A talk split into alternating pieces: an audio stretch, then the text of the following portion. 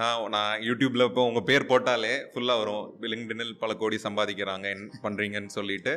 LinkedIn தான் உங்களை மெயினாக பண்ணுற மாதிரி இருக்குது. நீங்கள் லிங்க்டினில் என்ன பண்ணுறீங்க ஆக்சுவலி?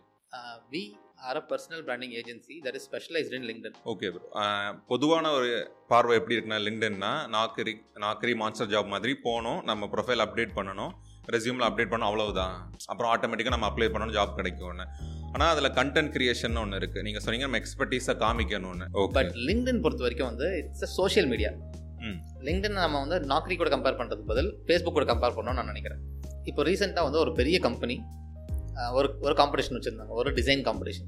அந்த டிசைன் காம்படிஷனுக்கு எங்கேருந்து பீப்புளை சூஸ் பண்ணாங்கன்னா லிங்க்டின்லேருந்து தான் சூஸ் பண்ணாங்க. ஓகே, லிங்க்டின்ல நீங்கள் உங்கள் டிசைன்ஸை போஸ்ட் பண்ணுங்கள், நாங்கள் அதுலேருந்து ஒரு பெஸ்ட் டிசைனை சூஸ் பண்ணி உங்களுக்கு அவார்ட் தரோம்னு சொன்னாங்க. இப்போ நீங்கள் சொன்னீங்க லிங்க்டின் எப்படி யூஸ் பண்ணணும், இந்த பர்சனல் பிராண்டிங், அதுக்கப்புறம் கண்டென்ட் கிரியேஷன். நீங்கள் இந்த விஷயங்கள்லாம் எங்கே படிச்சுக்கிட்டீங்க ப்ரோ? நான் வந்து செல்ஃப் டாட். ஓகே, இந்த குருவே வந்து யூடியூப் தான். யூடியூப் தான் யூடியூப் தான் பட் இன்னைக்கு கான்டென்ட் கிரியேஷன்றது ஒரு ப்ரொஃபஷனாக பார்க்குற அளவுக்கு மாறி இருக்குன்றது it's it's a good sign. Content creation பெரிய ஸ்கோப் இருக்குது, provided you can create quality content. ஒரு த்ரீ ஆக்ஷனபிள் ஸ்டெப், இந்த ஸ்டெப் நான் எடுத்தால் கண்டென்ட் கிரியேஷன் ஜேர்னியை ஸ்டார்ட் பண்ணிடலாம். ஒரு மூணு ஆக்ஷனபிள் ஸ்டெப் ஏதாச்சும். முதல் ஸ்டெப் வந்து learning. We are a marketing agency that does not spend on marketing. We spend zero rupees on marketing. இது வரைக்கும் ஒரு ரூபா கூட நாங்கள் ஆட் ரன் பண்ணது ஆட் ரன் பண்ணது இல்லை, நாங்கள் பண்ண போகிறதும் இல்லை. அதில் we are pretty clear. Okay, so அந்த பாயிண்ட்டில் இருக்கிறப்போ வந்து இதே மாதிரி மற்ற கம்பெனிஸில் ரன் ஆக முடியும்ன்றது அதுதான் நாங்கள் அட்வொகேட் பண்ணுறோம். நீங்கள் லைஃப் டைமுக்கும் ஸ்பெண்ட் பண்ணுற மார்க்கெட்டிங் காசை சேவ் பண்ணிடலாம். ஆமாம், பட் ஒரு தடவை ஒரு ஒரு நல்ல பிராண்டு பில்ட் பண்ணியிருக்கோம். ஸோ நான் தியாகம்லாம் பண்ணி இதெல்லாம் பண்ணேன், அதனால் நான் வந்து நிறைய விஷயம் தள்ளி போட்டேன் அப்படிலாம் சொல்கிறது வந்து அது அது தியாகம் இல்லை. எது தியாகம் அப்படின்னா, காந்தி பண்ணது மதர் தெரேசா பண்ணது தான் தியாகம். ஓகே, நம்ம நல்லா வரதுக்கு நம்மளே பண்ணிக்கிறது தியாகம் இல்லை. தியாகம் கிடையாது, அது செல்ஃபிஷ்னஸ். செல்ஃபிஷ்னஸ் தான், சீரியஸாக செல்ஃபிஷ்னஸ் தான். நான் எனக்காக பண்ணிட்டேன். கண்டிப்பா நான் நல்லா வரணும், நான் பெருசாக வரணும்னு எனக்கு ஆசை. நான் அதனால வந்து அதுக்கான உழைப்பு போட்டேன். அதுக்கு நிறைய கஷ்டங்கள் வந்தது, அதை நான் ஹேண்டில் பண்ணேன். ஓகே, இன்னும் நிறைய பாட்காஸ்ட் கேட்பேன். ஓகே, யாராவது எங்கேயாவது ஜெயிச்சிட்டுன்னு சொன்னாங்கன்னா நான் போய் அது என்னன்னு கேட்பேன். இருக்கிற எல்லா மோட்டிவேஷன் வீடியோ பார்ப்பேன். இதெல்லாம் கண்டப்படுது, அதெல்லாம் பார்க்குறது. இப்படி போனால் சக்ஸஸ், இப்படி போனால் ஃபெயிலியர் எடுத்துடுறோம். அப்படி இல்லை, அப்படி இல்லை. ஃபெயிலியர் ஃபெயிலியர் ஃபெயிலியர் சக்ஸஸ் அப்படி தான் எடுத்துக்கணும். அது அது ஒரு ஸ்டாப் கேமில் ஸ்டாப் மாதிரி அங்கே போயிட்டு அப்புறம் தான் அடுத்த நெக்ஸ்ட் லெவலுக்கு போகும். ஒரு ஆண்டர்ப்ரனர்னாலே ப்ராப்ளம் சால்விங், ப்ராப்ளம் சால்வ் பண்ணுறவங்க தான். அந்த ப்ராப்ளம் ஏன் உங்களுக்கு கண்ணில் ப்ராப்ளம் படுதுன்னா அது நீங்கள் தான் சால்வ் பண்ணணும்னு அர்த்தம். அதனால தான் அது கண்ணில் ஒரு ப்ராப்ளமே படுது. Which means you are already capable of solving it.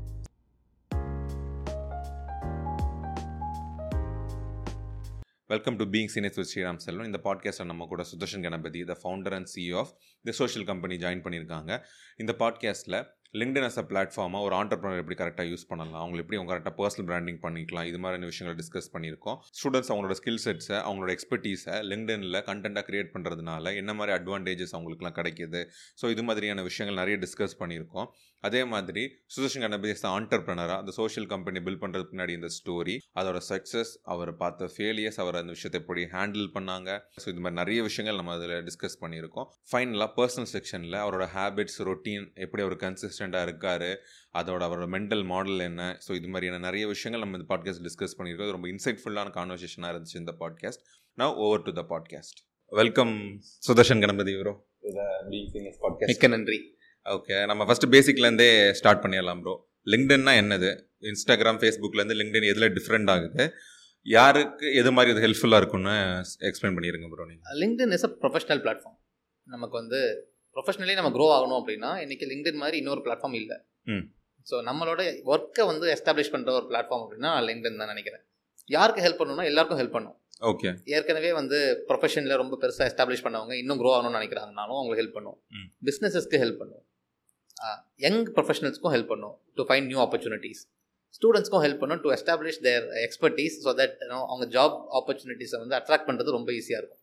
Okay bro, பொதுவான ஒரு பார்வை எப்படி இருக்குன்னா, லிங்க்டின்னா நாக்கரி நாக்கரி மான்ஸ்டர் ஜாப் மாதிரி போகணும், நம்ம ப்ரொஃபைல் அப்டேட் பண்ணணும், ரெஸ்யூமில் அப்டேட் பண்ணணும், அவ்வளவுதான். அப்புறம் ஆட்டோமேட்டிக்காக நம்ம அப்ளை பண்ணணும், ஜாப் கிடைக்கும்னு. ஆனால் அதில் கண்டென்ட் கிரியேஷன் ஒன்று இருக்குது. நீங்கள் சொன்னீங்க நம்ம எக்ஸ்பர்டீஸாக காமிக்கணும்னு. இப்போ ஒருத்தவங்க ஒரு ஆண்ட்ராய்ட் டெவலப்பருக்கு அப்ளை பண்ணுறாங்கன்னா அவங்க எக்ஸ்பர்டீஸாக காமிக்கணும்னு இருக்குது. ஸோ அந்த பட்சத்தில் இது நாக்கரி மாஸ்டர் ஜாப்ஸ்லேருந்து என்ன டிஃப்ரெண்ட் ஆகுது, இங்கே கரெக்டாக எப்படி ப்ளே பண்ணணும் நம்ம? நாக்கரி மான்ஸ்டர்லாம் வந்து இட்ஸ் ஜாப் ஃபைண்டிங் பிளாட்ஃபார்ம், இல்லைன்னா ஜாப் ஹண்டிங் பிளாட்ஃபார்ம். ஓகே, நம்ம ஐதர் ஜாப்ஸ் ஹண்ட் பண்ணுறதுக்கோ இல்லை ஹெச்ஆர்ஸ் நம்மளாக கண்டுபிடிக்கிறதுக்கோ அது அது அது ஒரு பிளாட்ஃபார்ம். பட் லிங்க்டின் பொறுத்த வரைக்கும் வந்து it's a social media. LinkedIn நம்ம வந்து நாக்கரி கூட கம்பேர் பண்ணுறதுக்கு பதில் ஃபேஸ்புக் கூட கம்பேர் பண்ணணும்னு நான் நினைக்கிறேன்.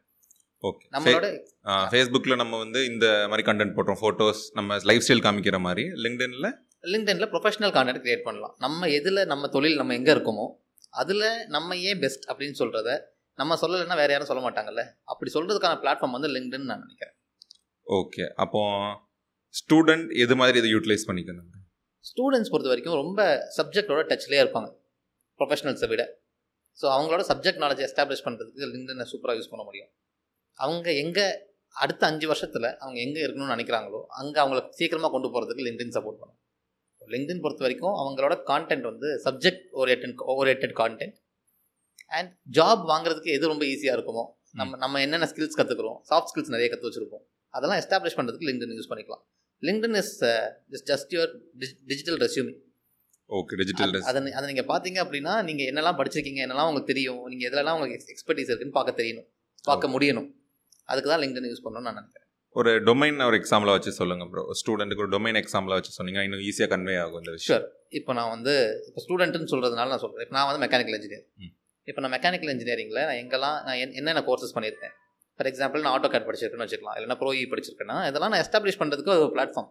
என்னோட டிசைன்ஸ் அதில் போடலாம், அதில் வந்து மற்ற டிசைன் கம்பெனிஸ்லாம் டேக் பண்ணலாம், நான் இதெல்லாம் பண்ணியிருக்கேன்னு சொல்லலாம். இப்போ ரீசெண்டாக வந்து ஒரு பெரிய கம்பெனி ஒரு ஒரு காம்படிஷன் வச்சுருந்தாங்க, ஒரு டிசைன் காம்படிஷன். அந்த டிசைன் காம்படிஷனுக்கு எங்கேருந்து பீப்புளை சூஸ் பண்ணாங்கன்னா லிங்க்டின்லேருந்து தான் சூஸ் பண்ணாங்க. ஓகே, லிங்க்டினில் நீங்கள் உங்கள் டிசைன்ஸை போஸ்ட் பண்ணுங்கள், நாங்கள் அதுலேருந்து ஒரு பெஸ்ட் டிசைனை சூஸ் பண்ணி உங்களுக்கு அவார்ட் தரோம்னு சொன்னாங்க. ஸோ லிங்க்டின் வந்து ஒரு நல்ல ப்ரொஃபஷனல் பிளாட்ஃபார்ம். நம்மளை சீக்கிரமாக வந்து நம்ம நம்ம நீஷில் நம்ம இருக்கிற எந்த இண்டஸ்ட்ரியோ அந்த இண்டஸ்ட்ரியில் சீக்கிரமாக மேலே கொண்டு வரதுக்கான ஒரு ஒரு பிளாட்ஃபார்ம் தான் அது. ஓகே, நம்ம நம்ம நார்மல் ரெஸ்யூமேல நம்ம போட்டிருப்போம் ஆட்டோ கார்ட் படிச்சிருக்கோம்னு, ஆனால் லிங்க்டினில் நம்ம பண்ண ஒர்க்கெல்லாம் அப்லோட் பண்ண ஒர்க்கே போடலாம். யூ கேன் ஒரு வந்து ஜேம்ஸ் கிளியரோட ஒரு புக் இருக்குது, அதில் வந்து அவர் சொல்லியிருப்பார் என்னென்னா you can attract luck just by posting your work online. Okay, James கிளியரோடதுனா இந்த அட்டாமிக் அட்டாமிக் ஹேபிட்ஸ். ஓகே, அதில் வந்து just by posting your work publicly you can attract luck. Okay, number of chances getting increased. Okay, இப்போ நான் நானே ஒரு auto gate படித்த ஒருத்தங்களை சூஸ் பண்ணணும்னா வெறுமா ரெஸ்யூமில் மட்டும் இல்லாமல் அவங்க ஒர்க்கே என்னால் பார்க்க முடிஞ்சதுன்னா ஈஸியாக ஐ கேன் சூஸ், இவங்களுக்கு தெரியும் இந்த வேலை, இவங்க கரெக்டான ஆளுன்ட்டு. ஓகே, நம்ம லைஃப் ஸ்டைல்லாம் எப்படி நம்ம இன்ஸ்டாகிராம் வாட்ஸ்அப்பில் வாட்ஸ்அப்பில் இல்லைனா ஃபேஸ்புக்கில் போடுற மாதிரி நம்ம ப்ரொஃபஷனல் ஒர்க்ஸ் எல்லாம் கான்ஸ்டண்ட்டாக அப்டேட் பண்ணிகிட்டு இருக்கும்போது ரெஸ்யூமில் பேராக மட்டும் இல்லாமல் அந்த ஒர்க்கே அவங்களுக்கு காமிச்சிடலாம். கரெக்ட். ஓகே ப்ரோ, இதில் நீங்கள் என்ன பண்ணுறீங்க ப்ரோ? ஏன்னா நான் யூடியூப்பில் இப்போ உங்கள் பேர் போட்டாலே ஃபுல்லாக வரும், லிங்க்டினில் பல கோடி சம்பாதிக்கிறாங்க என்ன பண்ணுறீங்கன்னு சொல்லிட்டு லிங்க்டின் தான் உங்களை மெயினாக பண்ணுற மாதிரி இருக்குது. நீங்கள் லிங்க்டினில் என்ன பண்ணுறீங்க actually? We are a personal branding agency that is specialised in LinkedIn. Okay, நான் லிங்க்டினில் பண்ணுறதை விட பர்சனல் பிராண்டிங் பண்ணுறேன். அதுக்கு லிங்க்டின் ஒரு பிளாட்ஃபார்மாக யூஸ் பண்ணிக்கிறோம், ஏன்னா நாங்கள் ஒர்க் பண்ணுற ஆடியன்ஸ் அது மாதிரி people. Okay, we work with CEOs and founders. So அவங்களோட ஆடியன்ஸ் வந்து லிங்க்டினில் தான் இருக்காங்க. அவங்க பர்சனல் பிராண்ட் பில்ட் பண்ணணும்னா லிங்க்டினில் தான் பண்ண முடியும். ஸோ நாங்கள் லிங்க்டினை வந்து ரொம்ப பெருசாக பேசிகிட்டு இருக்கோம். ஓகே ஓகே ஓகே அப்போ உங்களோட பர்சனல் பிராண்டிங் சொன்னீங்களா ப்ரோ, அதுக்கு என்ன எக்ஸாக்ட் மீனிங் என்னது பர்சனல் பிராண்டிங்க்கு? நம்ம எல்லாருக்குமே ஒரு தொழில் இருக்குது, நம்ம எல்லாருக்குமே ஒரு திறமை இருக்குது, அதை வந்து ப்ரொஃபஷனலாக யூஸ் பண்ணணும், அதுலேருந்து நம்ம பணம் பண்ணணும், அதை மானிட்டைஸ் பண்ணணும் அப்படின்னா லிங்க்டின் வந்து ரொம்ப நல்ல பிளாட்ஃபார்ம். ஓகே, நம்ம வந்து ரொம்ப அழகாக இருக்கணும்னு அவசியம் இல்லை, ரொம்ப நல்லா பேச தெரியணும்னு அவசியம் இல்லை, நமக்கு இன்ஸ்டாகிராமில் இருக்க எல்லா கிரியேட்டர்ஸோட அந்த குவாலிட்டிஸ்லாம் நமக்கு இருக்கணும்னு அவசியம் இல்லை. ஓகே, ஆனால் டெக்னிக்கலாக நம்ம ரொம்ப ஸ்ட்ராங்காக இருக்கும் அப்படின்னா அதை எஸ்டாப்ளிஷ் பண்ணுறது வந்து லிங்க்டினில் பண்ணலாம். லிங்க்டினில் வந்து instead of becoming a celebrity you can become an authority on LinkedIn. செலிபிரிட்டினா லுக்ஸு அவங்களோட ஸ்கில்ஸ் மாதிரி இதுனா அத்தாரிட்டி ஆகிக்கலாம். இந்த டொமைன் எனக்கு நல்லா தெரியும். ஒரு டொமைனில் இப்போ நம்ம ஒரு டொமைன் பேர் சொல்கிறோன்னு வச்சுக்கலாம். இப்போ சாஃப்ட்வேர்னு சொன்னால் உங்களுக்கு பில்கேட்ஸ் ஞாபகம் வராரா? ஏன் பில்கேட்ஸ் ஞாபகம் வராரு? ஏன்னா அவர் அதான் அதுதான் அத்தாரிட்டி. ஆனால் is he the best software engineer இந்த வேர்ல்டு? நோ. அவரோட ரொம்ப நல்ல சாஃப்ட்வேர் இன்ஜினியர்ஸ் நிறைய பேர் இருக்காங்க. ஆனாலும் அவரோட பேர் ஏன் ஞாபகம் வருதுன்னா அவர் அந்த அத்தாரிட்டி பில்ட் பண்ணிட்டார் முன்னாடியே. ஓகே, ஒரு இண்டஸ்ட்ரின்னு எடுத்துக்கிட்டா ஒரு அஞ்சுலேருந்து பத்து பேர் நமக்கு ஞாபகம் வருவாங்க. அந்த அஞ்சுலேருந்து பத்து பேர் நம்மளா இருந்தோம்னா, நமக்கு அந்த திறமை இருந்து நம்ம எஸ்டாப்ளிஷ் பண்ணாமல் விட்டுட்டோம்னா அந்த அஞ்சுலேருந்து பத்து பேர் நம்மளா நம்ம அங்கே இல்லாமல் போயிடுவோம்ல.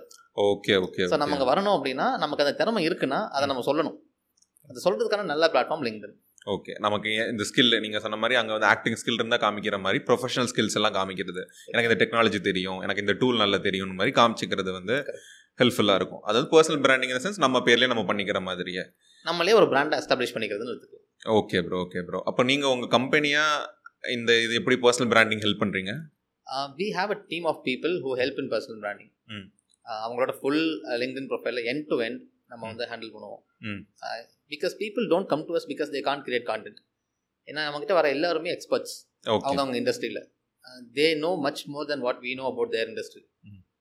அதனால தான் அவங்க எக்ஸ்பர்ட்ஸ். ஆனால் அவங்களுக்கு டைம் இல்லை அவங்களோட ப்ரொஃபைலை ஹேண்டில் பண்ணுறதுக்கு. ஆஸ் ஆண்டர்ப்ரனர்ஸ் நம்ம வேலை வந்து to build our business, not to build our profiles. கண்டிப்பாக. ஸோ நம்ம பிஸ்னஸை பில்ட் பண்ணுறதுக்கு டைம் போகிற இடத்துல ப்ரொஃபைலை பில்ட் பண்ணுறதுக்கு டைம் இருக்காது. அந்த கேப்பை நாங்கள் ஃபில் பண்ணுறோம். We don't just solve the content problem, we solve the time problem.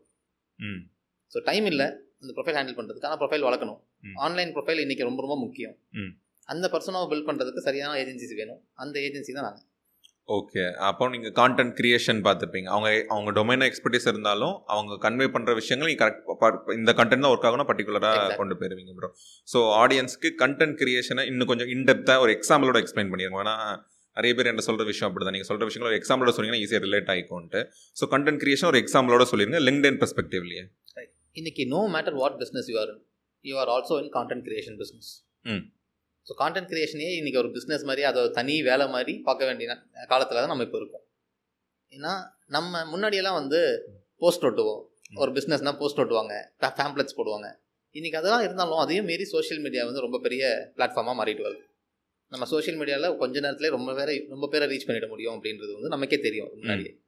ஆனால் அந்த இடத்துல ரைட் கான்டென்ட் ரைட் மெசேஜிங்கை கொடுக்குறோமா அப்படின்றத நம்ம பார்க்க வேண்டியது. அந்த ரைட் கான்டென்ட் ரைட் மெசேஜிங் நம்ம எந்த பிஸ்னஸில் இருந்தாலும் சரி, ஜாபில் இருந்தாலும் சரி, நம்மளால் பண்ண முடியும். அப்படி சரியாக பண்ணிவிட்டு அது பேர் தான் கான்டென்ட் கிரியேஷன் நான் நினைக்கிறேன். Okay okay. Whatever your interests, நீங்கள் உங்களை எங்கே எஸ்டாப்ளிஷ் பண்ணிக்கணும்னு நினைக்கிறீங்களோ, உங்களுக்கு எங்கே திறமை இருக்கோ அங்கே நீங்கள் எஸ்டாப்ளிஷ் பண்ணிக்க முடியும். Okay bro. அதை நீங்கள் கன்சிஸ்டண்டாக கான்டென்ட் கிரியேட் பண்ணுறது மூலிமா அது அதை நீங்கள் நீங்கள் வந்து கேரண்டி பண்ணலாம். அது ஓகே. நீங்கள் அத்தாரிட்டி இந்த இதில் நீங்கள் அத்தாரிட்டின்னு சொல்லிட்டு நீங்கள் கேரண்டி பண்ணிக்கலாம். ஆ. எக்ஸாம்பிளுமே நீங்கள் ஆட்டோகேட் சொன்னதே நம்ம எடுத்துக்கலாம். ஸோ ஆட்டோகேட் தெரியும்னு சொன்னால் அதை கண்டென்ட்டாக கிரியேட் பண்ணி ஒரு நாளைக்கு புது புது டிசைன் பண்ணி மார்க்கெட்டில் என்ன மாதிரி புது ட்ரெண்ட் வருதுனாலும் அதை பற்றியும் அப்லோட் பண்ணுறது எல்லாமே கண்டென்ட் கிரியேஷனில் தான். ஆக்சுவலாக கான்டென்ட் கிரியேஷன் அதை விட இன்னும் டீப்னு நினைக்கிறேன். எப்படின்னா நமக்கு நம்ம வந்து நிறைய பண்ணியிருப்போம், நம்ம வேலை நிறைய பார்த்துருப்போம். அந்த வேலையை நம்ம போஸ்ட் பண்ணுறது ஒரு விஷயம், அதே வேலையை பார்க்குற இன்னும் நிறைய பேர் இருப்பாங்க, அவங்க கூட கனெக்ட் பண்ணுறது இன்னொரு முக்கியமான விஷயம்னு நினைக்கிறேன். ஓகே. ஏன்னா என்னை பொறுத்த வரைக்கும் personal brand is build more on the comment section than on the feed. Okay. ஒருத்தரோட கமெண்ட்டில் போய் நம்ம நம்மள மாதிரியே இன்னொருத்தர் ஒரு ஒரு நல்ல வேலை பண்ணிகிட்டு இருப்பார், அவர்கிட்ட போய் நம்ம வந்து ஒரு கனெக்ஷன் பில்ட் பண்ணுறது வந்து நம்ம அடுத்த லெவல் கொண்டு போக முடியும் ப்ரொஃபஷனலி. Okay okay. அதுதான் நம்ம பண்ணணும்னு நான் நினைக்கிறேன். ஓகே. கண்டென்ட் கிரியேட் பண்ணுறது மட்டும் இல்லாமல் அந்த கம்யூனிட்டி ஒரு கம்யூனிட்டியாக இறங்கி அந்த கம்யூனிட்டியில் நம்ம எங்கேஜ் பண்ணிக்கணும் எல்லாருக்கூடையுமே. ஓகே. ஏன்னா நம்ம தொழிலே இருக்கிற ஒரு ஆயிரம் பேர் இந்த உலகத்தில் இருப்பாங்க. கண்டிப்பாக. அந்த ஆயிரம் பேர் ஈஸியாக கண்டுபிடிச்சிடலாம். ம். ஏன்னா அவங்களும் கான்டென்ட் கிரியேட் பண்ணிகிட்டு இருப்பாங்க. ஓகே. அப்போ அதை நம்ம இன்ஸ்பயர் ஆகிக்கலாம், அதை பார்த்து நம்ம ரீக்ரியேட் பண்ணிக்கலாம், அவங்க அப்ரிஷியேட் பண்ணலாம். நமக்கு முதல்ல வந்து நிறைய லேர்னிங் ஆப்பர்ச்சுனிட்டிஸ் கிடைக்கும். ம். இப்போ நான் வந்து கான்டென்ட் கிரியேட் பண்ணுறேன்னா ஆல்மோஸ்ட் எல்லா content writers, content developers, copy writers எல்லாம் நான் ஃபாலோ பண்ணுறேன். That's what I learn from. ம். அண்ட் அவங்களும் என்ன ஃபாலோ பண்ணுவாங்க, they know they learn from me too. கண்டிப்பாக. ஸோ இந்த ஒரு இந்த ஒரு கொலாபரேட்டிவ் லேர்னிங் வந்து சோஷியல் மீடியாவில் ரொம்ப ஈஸியாக கிடைச்சிடும். நம்ம நீஷில் நம்மளை எஸ்டாப்ளிஷ் பண்ணுறதுக்கு முன்னாடி அந்த நீஷில் உண்மையாகவே நம்ம எக்ஸ்பர்ட் தானே தெரிஞ்சுக்கணும்ல. ம். அது இவங்க கூடலாம் கொலாபரேட் பண்ணால் நம்ம தெரிஞ்சுக்கலாம். ஓகே. ஸோ அது ஒரு செல்ஃப் டெஸ்டிங் பிளாட்ஃபார்மாகவும் யூஸ் பண்ணிக்கலாம். ஓகே. இது கரெக்டாக ஒர்க் ஆகும் இல்லை? இப்போ ஃப்ரீலான்ஸ் ரைட்டர்லாம் நிறைய டிப்ஸ் போடுவாங்க, ஹவு டு ரைட் எஃபெக்டிவ்லி எஃபெக்டிவ்லின்னு போடுவாங்க. உங்கள் ரெஸ்யூம் எப்படி பில்ட் பண்ணணும், என்னென்ன பாயிண்ட்ஸ் இருக்குன்னு சொல்லுவாங்க. ஸோ அது மாதிரி ஒரு கம்யூனிட்டி பில்டிங் இருக்கும் கண்டிப்பாக. Correct. Okay bro. So introduction இதுதான், லிங்க்டின்னா இதுதான், இதை இப்படி தான் யூஸ் பண்ணணும். பர்சனல் பிராண்டிங்னா என்னது, கண்டென்ட் கிரியேஷனாக என்னது நம்ம பார்த்துட்டோம். இனிமேல் நம்ம பாட்காஸ்ட்குள்ளே போயிடலாம் ப்ரோ. ஏன்னா இது பேசிக்காக நம்ம விஷயங்கள் எக்ஸ்பிளைன் பண்ணிடணும். ஏன்னா நம்ம அடுத்தடுத்த கட்டமாக பேசிகிட்டு இருக்கும்போது என்ன பேசணும் ரிலேட் ஆகணும்ன்றதுக்கு வேண்டி. ஸோ மூணு செக்ஷன் நம்ம பாட்காஸ்ட் இருக்கும் ப்ரோ. Student section.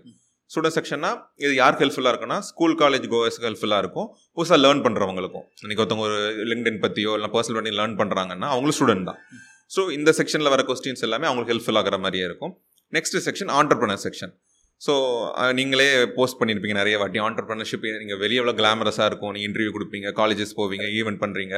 ஆனால் அந்த பாயிண்ட்டுக்கு வரதுக்கு ஒரு பத்து வருஷம் இது நடந்திருக்கு. அந்த பத்து நீங்கள் சொன்ன மாதிரி கிளைமேக்ஸ் தான் இப்போ எல்லாரும் பார்க்குறாங்களே தவிர அந்த பர்சன் ஜேர்னி யாரும் பார்த்துருக்க மாட்டாங்க. அதில் ரியாலிட்டி எப்படி இருக்குது, டீம் பில்டிங் எப்படி இருக்குன்னு. ஸோ அது மாதிரி அது ஒரு ஆண்டர்ப்ரனர் ஆகும்னு நினைக்கிறவங்க இல்லைன்னா எக்ஸிஸ்டிங் ஆண்டர்ப்ரனர் கூட இது ஹெல்ப்ஃபுல் ஆகிற மாதிரி அந்த கொஸ்டின்ஸ் இருக்கும். ஃபைனல் வந்து பர்சனல் செக்ஷன். ஸோ நீங்களே ஃபஸ்ட்டு அட்டாமிக் ஹேபிட்ஸ் ஆரம்பிச்சிட்டிங்க. ஸோ எனக்கு பெரிய நம்பிக்கை இருக்குது, ஹேபிட்ஸ் மூலமாக ஒரு டிஃப்ரென்ஷியேட் பண்ணுறது. ஒரு சக்ஸஸ்ஃபுல் அன்சக்ஸஸ்ஃபுல்னு சொல்ல முடியாது. பீப்புள் ஹூ மேக் டிஃப்ரென்ஸ் வந்து கண்டிப்பாக ஒரு ஹேபிட்ஸ் வச்சுருப்பாங்க. ஸோ அதனால பர்சனல் ஹேபிட்ஸ் பற்றி நிறைய விஷயங்கள் நம்ம பர்சனல் செக்ஷனில் லிங்க்டின் இதெல்லாம் தாண்டி உங்களை தெரிஞ்சுக்கிற மாதிரி ஒரு சுதர்ஷன் கணபதினா யார், அவரோட தாட் ப்ராசஸ் எப்படி இருக்கும், அது மாதிரி தெரிஞ்சுக்கிற மாதிரி இருக்கும் ப்ரோ. ஏன்னா லிங்க்டின் ஃபுல்லாக லிங்க்டின் யூடியூப் ஃபுல்லாக நீங்கள் உங்களை அந்த மாதிரி ஒரு ஃபேஸ் தான் இருக்குது. லிங்க்டின் எக்ஸ்பர்ட்ன்னு இருக்குது, நீங்கள் அந்த டிப்ஸ் சொல்கிறீங்க. ஆக்சுவலாக எல்லா வீடியோவும் பார்த்தேன் நான். ஸோ இன்னும் அதை தாண்டி ஒரு பர்சனல் கனெக்ட் வரதுக்காக பர்சனல் செக்ஷன் ப்ரோ. ஸோ மூணு செக்ஷன் போயிடலாம். So start with student section. First இப்போ நீங்கள் சொன்னீங்க லிங்க்டின் எப்படி யூஸ் பண்ணணும், இந்த பர்சனல் பிராண்டிங், அதுக்கப்புறம் கண்டென்ட் கிரியேஷன். நீங்கள் இந்த விஷயங்கள்லாம் எங்கே படிச்சுக்கிட்டீங்க ப்ரோ? நான் வந்து செல்ஃப் டாட். ஓகே, அந்த குருவே வந்து யூடியூப் தான் யூடியூப் தான் யூடியூப் தான் see today knowledge is abundantly available. Knowledge வந்து எல்லா இடத்துலையும் இருக்குது. அதை சரியாக எடுத்துக்கிறவங்க, யூஸ் பண்ணுறவங்க தான் ரொம்ப கம்மி. அதை எடுத்துக்கிறவங்களும் நிறைய பேர் இருக்காங்க, ஆனால் அதை அப்ளை பண்ணுறவங்க ரொம்ப கம்மி. ஓகே, எக்ஸிக்யூஷன் வந்து it's it's very underrated super power. அது ரொம்ப கம்மியான பீப்புள் கிட்ட தான் இருக்குது. அந்த சூப்பர் பவரை யாரும் யூஸ் பண்ணுறாங்களோ அவங்களாம் வந்து இதுமாதிரி எக்ஸிக்யூட் பண்ணிடுறாங்க. நாலேஜ் எடுத்துக்கிறது வந்து ரொம்ப ரொம்ப ஈஸி. இன்றைக்கி வந்து அவ்வளவு ஃப்ரீ கோர்சஸ், அவ்வளவு யூடியூப் சேனலில் அவ்வளோ வீடியோஸ். நீங்கள் how to use LinkedIn properly அப்படின்னு சும்மா கீவ கீவேர்ட்ஸ் டைப் பண்ணாலே ஒரு ஆயிரம் வீடியோ வரும். ஆயிரம் பேர் வீடியோ பண்ணியிருக்காங்க. அப்போ அவங்க எல்லாருக்கும் தெரிஞ்சு தான் பண்ணியிருக்காங்க. அதில் ரீசெண்ட் வீடியோஸ் ஒரு பத்து வீடியோஸ் பார்த்தாலே நம்ம ஆக்சுவலாக வந்து நம்ம எப்படி யூஸ் பண்ணுறதுன்னு கற்றுக்கலாம். பட் அதுக்கப்புறம் இருக்கிற எக்ஸிக்யூஷன் பார்ட் தான் ரொம்ப டிடிஎஸ். அந்த இடத்துல தான் கன்சிஸ்டன்சியும் நம்ம போடுற எஃபர்ட் இருக்குது. ஓகே, அப்போ நீங்கள் போய் செல்ஃப் தாட் தான் செல்ஃப் தாட் தான் ஓகே, செல்ஃப் தாட் பண்ணிட்டீங்க. ஆனால் சொல்லுவாங்க நைன்டி ஃபைவ் பர்சன்டேஜ் பேருக்கு உண்மையாக சொன்னாலுமே அதை எக்ஸிக்யூட் பண்ணுறவங்க ஒன் பர்சன்டேஜ் டூ பர்சன்டேஜ் தான் இருப்பாங்க. மற்ற ஒரு த்ரீ பர்சன்டேஜ் தெரிஞ்சுப்பாங்க, ஒன் டூ தான் இம்ப்ளிமெண்ட் பண்ணுவாங்கன்ட்டு. ஸோ செல்ஃப் லேர்னிங் விஷயத்தை நானும் நம்புகிறேன், பர்சனலாக நம்புகிறேன். செல்ஃப் லேர்னிங் ஒர்க் ஆகும். நானும் நிறைய விஷயங்கள், இந்த பாட்காஸ்டிங், மைக்கு, எது எல்லா விஷயங்களும் சரி, டெக் கூட நான் செல்ஃப் லேர்ன் தான் பண்ணுறேன் ப்ரோ. ஸோ செல்ஃப் லேர்ன் பண்ணுறவங்க ஸ்டார்டிங்கில் பண்ணுற தப்பு எதுன்னு நீங்கள் நினைக்கிறீங்க? ரைட், செல்ஃப் லேர்ன் பண்ணுறவங்க ஸ்டார்டிங்கில் வந்து அவங்களே அவங்களுக்கு நிறைய தெரியும்னு நம்பிடுறது. ஓகே, அவங்களுக்கு வந்து கொஞ்சம் கற்றுப்பாங்க. கற்றுக்கிறதுக்கப்புறம் இல்லை நம்ம இதுதான் நமக்கு நிறைய தெரியுமே அப்படின்னு எடுத்துக்கிறது. கன் கண்டினியூஸ் லேர்னிங் தான் ஆக்சுவலாக ஒருத்தரை வந்து ஒரு நல்ல எக்ஸ்பர்ட்டாக மாற்றுதுன்னு நான் நினைக்கிறேன். லேர்னிங் வந்து it's not a part of your life, it's ஏன்னோ அது வந்து நம்ம கூடயே வர ஒரு விஷயம். நம்ம வந்து அதை வந்து அவ்வளோதான் லேர்னிங் முடிஞ்சிருச்சு அப்படின்னு எடுத்துக்க முடியாது. இப்போ ஸ்கூல் முடிச்சதுக்கப்புறம் வந்து ஓகே ஒரு பார்ட் லேர்னிங் முடிஞ்சிருச்சு, அப்புறம் காலேஜ் முடிச்சதுக்கப்புறம் லேர்னிங்கே முடிஞ்சிருச்சு அப்படின்ற மாதிரி எடுத்துடுறாங்க. எனக்கு தெரிஞ்ச ஒருத்தர் சொல்லுவார், நீங்கள் வந்து படித்தவரா இல்லை படிக்கிறவரா? ஓகே அப்படின்ட்டு. நீங்கள் படித்தவர் அப்படின்னா நீங்கள் வாழ்க்கையில் ஓரளவுக்கு தான் வளருவீங்க. ஆனால் படிக்கிறவராக இருந்தால் ரொம்ப ரொம்ப வேகமாக ரொம்ப ரொம்ப பெரிய இடங்களுக்கு போகலாம். அதாவது கண்டினியூஸ் லைஃப் எஜுகேஷன் வந்து இருந்துகிட்டே இருக்கணுன்றது தான் நான் நினைக்கிறேன். நினைக்கிறீங்க அப்போ செல்ஃப் லேர்னிங்கிறது அது ஒரு பார்ட் இல்லை, ஒரு நான் எண்டிங் ப்ராசஸ் தான். அது it's never ending process. Never ending process கூடயே வந்துகிட்டே இருக்க போகுது. கடைசி வரைக்கும் கற்றுக்கிட்டே இருக்க போகிறோம். நான் இன்றைக்கும் கற்றுக்கிட்டு தான் இருக்கேன். ஓகே, நாளைக்கும் கற்றுக்கிட்டே இருப்பேன். ஏன்னா கற்றுக்கிட்டு இருக்கிறதுன்றது வந்து it's a part of your life. It's not a அது அது மட்டும் தனியாக வந்து இவ்வளோ தான் முடிஞ்சிடுச்சுன்னு எடுத்துக்க முடியாது நம்ம.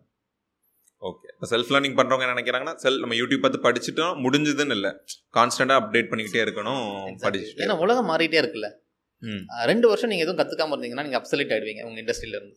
ஓகே, அந்த இண்டஸ்ட்ரியை நம்மளை தூக்க வெளியே தூக்கி எரிஞ்சிடும். நம்ம கற்றுக்கிட்டே இருந்தால் தான் அந்த இண்டஸ்ட்ரியிலே இருக்க முடியும். நீங்கள் வந்து இண்டஸ்ட்ரியில் வளர்கிறதுக்கு கற்றுக்க வேண்டாம், நீங்கள் அந்த இண்டஸ்ட்ரியில் இருக்கணும்னாலே கற்றுக்கணும். எஃபர்ட் வந்து வேறு லெவல் லேர்னிங் கொண்டு வரும்னு நான் நினைக்கிறேன்.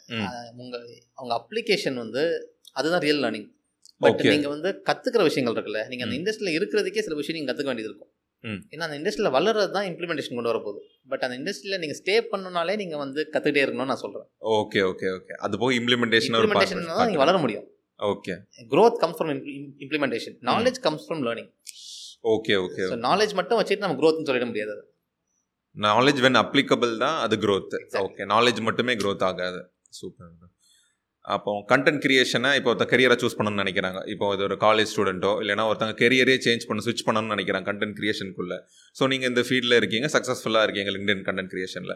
ஸோ அது மாதிரி வரவங்களுக்கு என்ன மாதிரி ஸ்கோப் இருக்குது ப்ரோ? டூ தௌசண்ட் டுவெண்ட்டி த்ரீல என்ன மாதிரி ஸ்கோப் இருக்குது? இன்னொரு ஃபைவ் இயர்ஸுக்கு கண்டென்ட் கிரியேஷன் என்ன மாதிரி ஸ்கோப் இருக்கும்? ரைட், இன்றைக்கி வந்து கான்டென்ட் கிரியேஷன் அப்படின்றது ஒரு ப்ரொஃபஷனாக பேச போகிறது ரொம்ப பெரிய ரொம்ப நல்ல விஷயம் நான் நினைக்கிறேன். World has come to that point. நான் டூ தௌசண்ட் டுவெல்வில் காலேஜ் முடித்தேன். நான் முடிக்கிறப்போ கான்டென்ட் கிரியேஷன் ஒரு தொழிலெலாம் இல்லை. ஓகே, கான்டென்ட் கிரியேட்டர்ஸ் இருந்தாங்க, ஆனால் அவங்களுக்கும் ரொம்ப பெரிய வருமானம் அப்படிலாம் அதுவும் இல்லை. அவங்க என்டர்டெயின்மெண்ட்டுக்காக யூடியூப் யூஸ் பண்ணிட்டு இருந்தாங்க, அப்படி தான் இருந்தாங்க அந்த டைமில். பட் இன்னைக்கு கான்டென்ட் கிரியேஷன்றது ஒரு ப்ரொஃபஷனாக பார்க்குற அளவுக்கு மாறி இருக்குன்றது it's it's a good sign. Content creation பெரிய ஸ்கோப் இருக்குது, provided you can create quality content. The kind of content we create matters. நம்ம எவ்வளோ கான்டென்ட் கிரியேட் பண்ணுறோம், எவ்வளோ நல்ல கான்டென்ட் கிரியேட் பண்ணுறோம். ஏன்னா மக்களை வந்து ரெண்டு விஷய ரெண்டு விஷயத்துக்கு நம்மளை ஃபாலோ பண்ணுவாங்க. முதல் விஷயம் வந்து are you educating them R are you entertaining them. இது ரெண்டில் ஏதாவது ஒன்று பண்ணி ஆகணும். அவங்களுக்கு வந்து பார்த்த உடனே வந்து இது நல்லா இருக்குல்ல, இது நமக்கு வந்து என்டர்டெயின்மெண்ட் கொடுக்குதுலன்னு நினைக்கணும். இல்லைனா அடா இது சூப்பராக இருக்குது, இது நமக்கு நேற்று தெரியாது இன்றைக்கி தெரியும்ல அப்படின்னு நினைக்கணும் அவங்க. இது ரெண்டில் ஏதாவது ஒன்று பண்ண வச்சுட்டா நம்ம வந்து சக்ஸஸ். அந்த கான்டென்ட் வந்து சக்ஸஸ்ஃபுல் கான்டென்ட், அதை கண்டினியூஸாக பண்ணால் வளர்ந்துடலாம் கான்டென்ட் கிரியேட்டராக.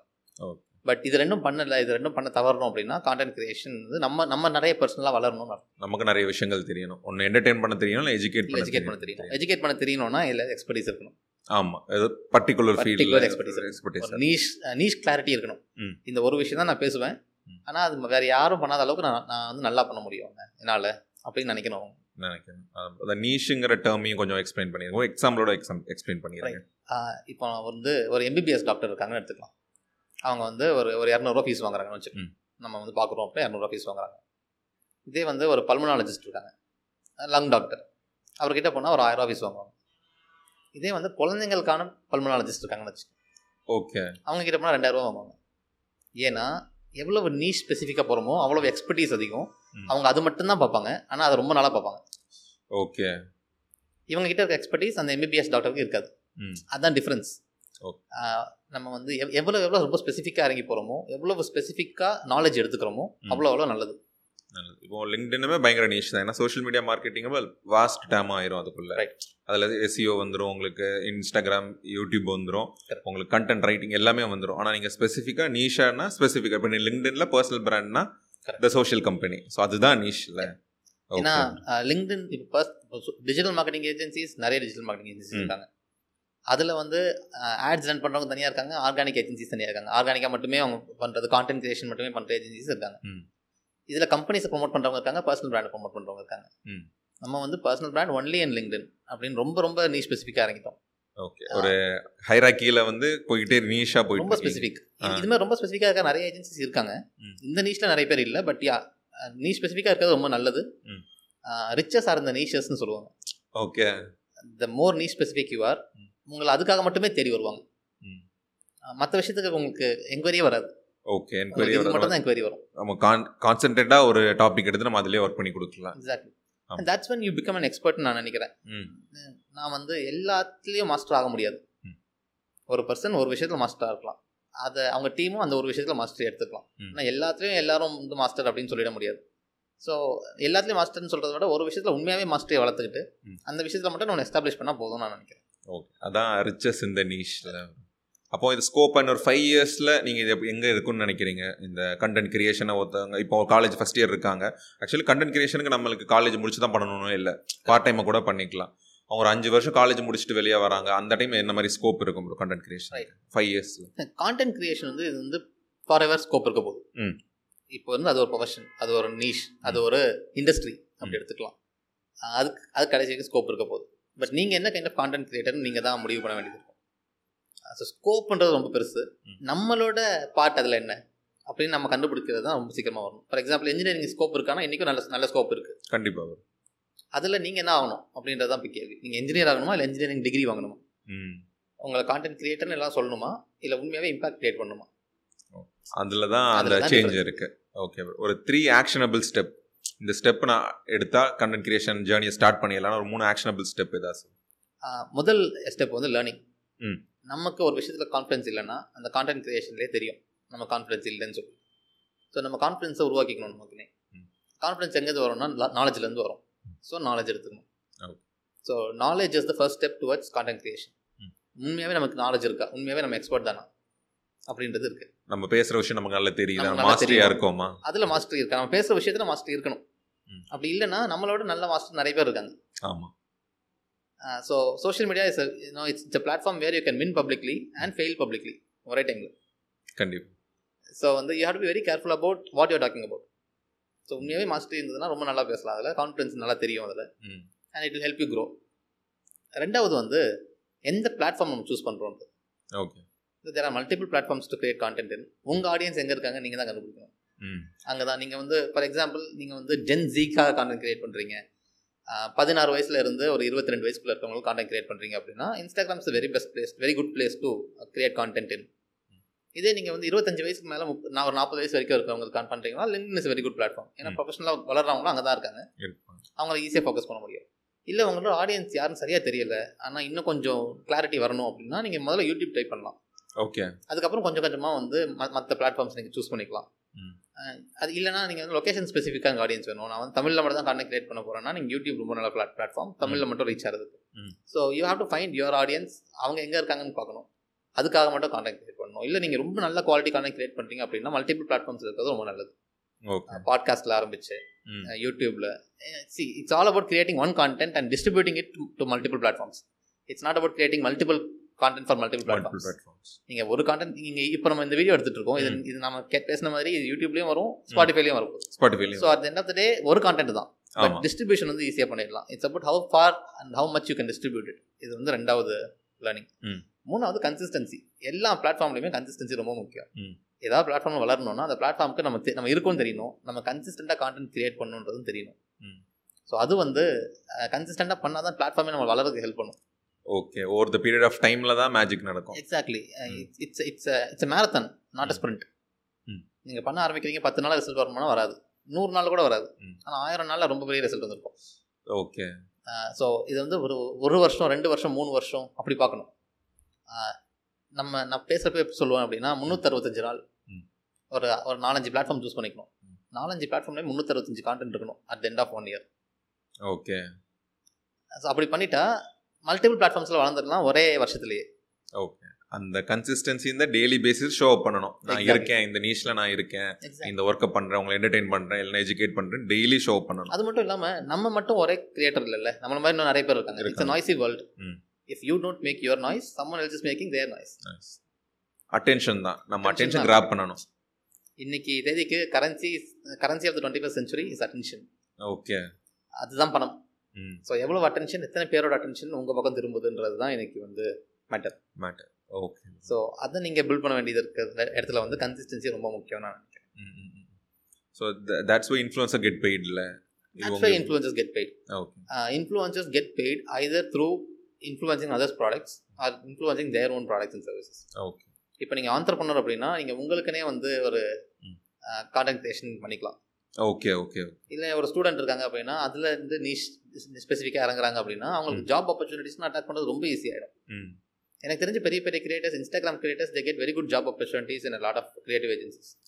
இன்ஃபேக்ட் நாங்கள் இப்போ ஹையர் பண்ணுறது கூட வந்து நல்ல கான்டென்ட் ரைட்டர்ஸ்னால் எப்படி ஹையர் பண்ணுவோம்னா ப்ரூஃப் ஆஃப் ஒர்க் வந்து அவங்க சோஷியல் மீடியா ப்ரொஃபைல் தான் கேட்கும். ஓகே. அவங்க அவங்க ஒர்க்கை என்ன காமிச்சிருக்காங்க. எக்ஸாக்ட்லி. அவங்க அவங்களால பண்ண முடியலன்னா இன்னொருத்தர் பண்ணி தர முடியாது. ஆமாம். அதை நீங்கள் சொன்ன மாதிரி ரெஸ்யூமேல தெரியணும், அதில் பார்த்தா தெரியும் அவங்க ஒர்க் தெரியணும். அவங்க நான் கண்டென்ட் கிரியேட்டர்னு சொல்கிறத விட அவங்க ஒர்க்கை பார்த்தீங்கன்னா ஈஸியாக ஜட்ஜ் பண்ணிடுவேன். உங்கள் டிஜிட்டல் பிளாட்ஃபார்ம் தான் இன்றைக்கி உங்கள் ரெஸ்யூமேனே சொல்லும். ஓகே. ரெஸ்யூமேவே தேவையில்லை, அதுதான் உங்கள் ரெஸ்யூமே. ஓகே. உங்கள் லிங்க் மட்டும் கொடுத்தா போதும் அப்படின்னு நினைக்கிறேன். கண்டிப்பாக லிங்க்டின்ல உங்களுக்கு எல்லாமே வந்துடும். என்ன மாதிரி போஸ்ட் நான் லைக் பண்ணுறோம், யாரெல்லாம் ஃபாலோ பண்ணுறோம், எந்த மாதிரி இன்ட்ராக்ஷன் பண்ணுறோம், அது மாதிரி எல்லாமே உங்களுக்கு வந்துடுது. இல்லை ரொம்ப பவர்ஃபுல் பிளாட்ஃபார்மில் லிங்க். Very powerful. ஒரு சில டூல்ஸ் நீங்கள் ரெக்கமெண்ட் பண்ணுவீங்கன்னா என்ன மாதிரி டூல்ஸ் ரெக்கமெண்ட்? ஒரு கண்டென்ட் கிரியேட்டராக இருக்காங்க, நீங்கள் சேஃப் ஃபார் லிங்க்டின்கே இருக்கட்டும். லிங்க்டின்ல மேக்ஸிமம் ஒர்க் ஆகுறது ஃபோட்டோஸ் ஒர்க் ஆகும், வீடியோஸ் ஒர்க் ஆகும். அதுக்கப்புறம் நம்ம ட்விட்டரையே நம்ம கண்டென்ட் மாதிரி ரெடி பண்ணி போடுவோம். இதுக்கெல்லாம் நம்ம சில டூல்ஸில் ஹெல்ப் ஆகும். அதே மாதிரி எந்தெந்த டூல்ஸ் ஹெல்ப்ஃபுல்லாக இருக்கும் நீங்கள் ரெக்கமெண்ட் பண்ணுற டூல்ஸ் எல்லாம்? ஆக்சுவலாக எல்லா டூல்ஸ் நாங்கள் யூஸ் பண்ணுற எல்லா டூல்ஸுமே ஃப்ரீ டூல்ஸும் இருக்கும். ஓகே. ஏஜென்சின்றதுனால நம்ம ஃப்ரீ டூல்ஸ் வச்சுருக்கோம், பட் இல்லைனா ஃப்ரீ டூ ஃப்ரீயாகவே யூஸ் பண்ணிக்கலாம். எல்லாமே சாஸ் மாடல் எல்லாம் ஃப்ரீயாகவே கொடுக்குறாங்க. ஸோ நீங்கள் லைஃப் டைமுக்கு ஃப்ரீயாக யூஸ் பண்ணிக்க, இப்போ ஸ்டூடெண்ட்டாக இருக்கீங்க அப்படின்னா லைஃப் டைமுக்கும் அதை ஃப்ரீயாக யூஸ் பண்ணிக்க முடியும். பண்ணிக்கலாம். ஸோ இது மாதிரி டூல்னால் முதல் tool Canva. You don't have to be designer. Okay. You just have to have a eye for design. Okay, இது நல்லா இருக்குது அப்படின்னு சொல்ல தெரியணும். அது மாதிரி இருக்கிற பர்சன்னா அங்கே ரெடி ரெடிமேட் டெம்ப்ளேட்ஸ் இருக்கும், அதில் நம்மளே வந்து கான்டென்ட்டை மாற்றி நம்ம எடுத்துக்கலாம். அந்த டெம்ப்ளேட் அந்த டெம்ப்ளேட் அன்னையிலேருந்து அது அது அந்த டெம்ப்ளேட் நம்மளுது. ஓகே. அப்படின்றது தான் ஆக்கிடலாம். ஸோ இதுக்கு முன்னாடி ஃபோட்டோஷாப் கற்றுக்கிட்டால் தான் நம்ம வந்து டிசைனர் அப்படின்றது தான் மாறி கேன்வா டவுன்லோட் பண்ணி வச்சுருந்தா நம்மளும் டிசைனர் அப்படின்ற மாதிரி ஆகிடுச்சு. இது முதல் டூல். நான் வந்து முதல்ல எனக்குன்னு சொல்லிட்டு ஒரு டெம்ப்ளேட் உருவாக்குனது கேன்வாவில் தான் உருவாக்க ஆரம்பிச்சேன். ஓகே. இன்ஃபேக்ட் டீம் இல்லாமல் நானே எனக்காக கான்டென்ட் கிரியேட் பண்ணிட்டு இருந்தப்போ நான் யூஸ் பண்ண டூல்ஸ் தான் சொல்லிட்டு இருக்கேன். இது நான் சொல்கிறது எதுவுமே வந்து ஒரு ஏஜென்சி சைட்லேருந்து சொல்லலை.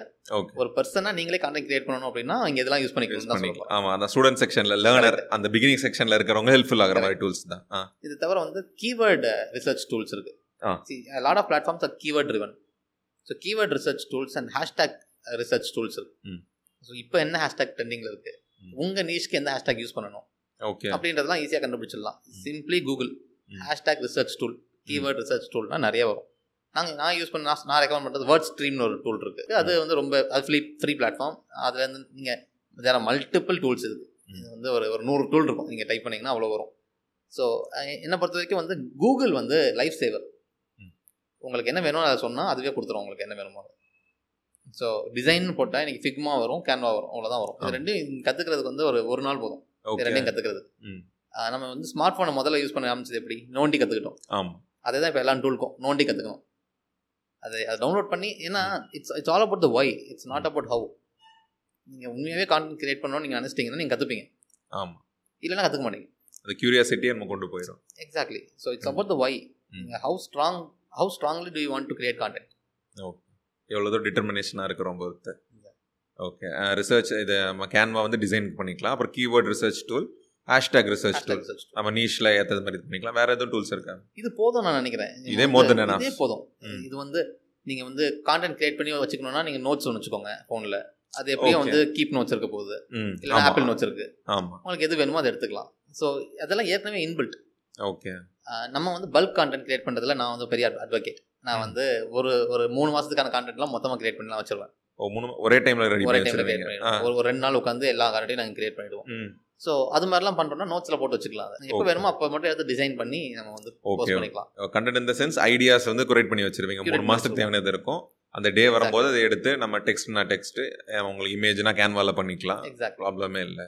ஏன்னா you you can't be consistent in creating content, but you can be create you can be consistent in posting content. Okay, so இன்னைக்கு வந்து சண்டே நீங்கள் நல்ல மூடில் இருக்கேன், என்னால் கான்டென்ட் கிரியேட் பண்ண முடியும் அப்படின்னா இன்றைக்கே ஒரு முப்பது கான்டென்ட் கிரியேட் பண்ணி வச்சிடலாம்ல. ஒரு ஹாஃப் டே போதும் கிரியேட் பண்ணி வச்சிடலாம். ஸோ அடுத்த ஒரு மாதத்துக்கு கான்டென்ட் இருக்குது இன்னைக்கு. ஸோ வந்து நீங்கள் உங்கள் மூடை நம்பி இருக்க வேண்டாம் நீங்கள் கான்டென்ட் கிரியேட் பண்ணுறதுக்கு. கரெக்ட், அந்த டே எப்படி ஸ்டார்ட் ஆகுதுங்கிறது யோசனையே வேணாம். எக்ஸாக்ட்லி. இப்போ நீங்கள் ஆஃப் டே எல்லாம் ரெடி பண்ணி வச்சிட்டிங்கன்னா ஒன் மந்த்துக்கு நீங்கள் அதை பற்றி யோசிக்க. எக்ஸாக்ட்லி. இப்போ ஸ்டூடெண்ட்ஸ் இப்போ நம்ம ஸ்டூடெண்ட்ஸ் கிட்ட பேசுகிறதுனால இப்போ நாளைக்கு உங்களுக்கு எக்ஸாம் அப்படின்னா நீங்கள் வந்து இன்னைக்கு கான்டென்ட் கிரியேட் பண்ண முடியாது. ஆனால் போன மாதம் கிரியேட் பண்ண கான்டென்ட் இன்னைக்கு போடலாம்ல. கண்டிப்பாக. So consistency on the platform இருக்கும். ஆனால் நீங்கள் அன்னைக்கு கிரியேட் பண்ணது இல்லை, முன்னாடியே கிரியேட் பண்ணி வச்சிட்டீங்க. ஒரு பிளான் இருக்கணும். கரெக்டாக plan and execution. Content content கிரியேஷன்லேயே அதான் முக்கியமானது இல்லை ப்ரோ. இப்போ ஒன் மந்த்துக்கு நம்ம என்ன பண்ண போகிறோங்கிறது மந்தோட ஸ்டார்டிங்லேயே கான்டென்ட் கேலண்டர்னு சொல்லுவாங்க. Content calendar. ஓகே, அதாவது கான்டென்ட்டை கேலண்டர் வைஸ் நம்ம பிரிச்சுக்கிறது. என்னைக்கு எந்த எந்த போஸ்ட் போகணும், அன்னைக்கு போனால் அது ஒர்க் ஆகுமா, இது எல்லாமே காமன் சென்ஸ் கேம். முப்பது நாள் போஸ்ட் முன்னாடியே பண்ணி வச்சுட்டா முப்பது நாளைக்கு போஸ்ட் போகுதுன்றது கேரண்டி ஆகிடுது.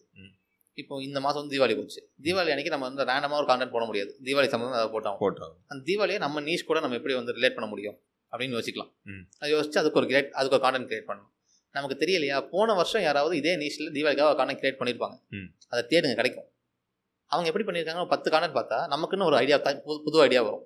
அந்த ஐடியா நம்மளுக்கு இருக்கும். இப்போ அது அதை சுற்றி நம்ம கான்டென்ட் கிரியேட் பண்ணிக்கலாம் பண்ணிக்கலாம் ஸோ ஏற்கனவே நம்ம பண்ணணும்னு நினைக்கிற விஷயத்த ஒருத்தர் பண்ணியிருக்காங்க, அங்கேருந்து இன்ஸ்பிரேஷன் எடுக்கணும், நமக்குன்னு ஒரு கான்டென்ட் கிரியேட் பண்ணணும். இதெல்லாம் வந்து நம்ம அந்த மாதம் கேலண்டரில் என்னெல்லாம் புதுசாக வரப்போதோ அதெல்லாம் நம்ம வந்து தெரிஞ்சுக்கலாம். தெரிஞ்சுக்கிட்டு அதுக்கான கான்டென்ட் அன்னைக்கு கிரியேட் பண்ணணும். அதனால ஒர்க் ஆகும் அன்னைக்கு. Common sense. இதுதான் கண்டென்ட் கேலண்டர்னா. அப்படிதான் இந்த அந்த நெக்ஸ்ட் மந்த்ல என்னென்ன ஃபங்க்ஷன்ஸ் வருதுன்னு பார்த்து இன்ஸ்பயர் ஆகி எல்லாம் ரெடி பண்ணி வச்சுக்கலாம். ஓகே ப்ரோ, எல்லாம் ஓகே ப்ரோ. இப்போ நம்ம கண்டென்ட் ரெடி பண்ணுறோம், அப்லோட் பண்ணுறோம், லைக்ஸ் வருது, ஃபாலோவர்ஸ் வருது. இப்போ நீங்கள் அது எந்த பாயிண்ட்ல உங்களுக்கு அது மானிட்டைஸ் ஆச்சுது?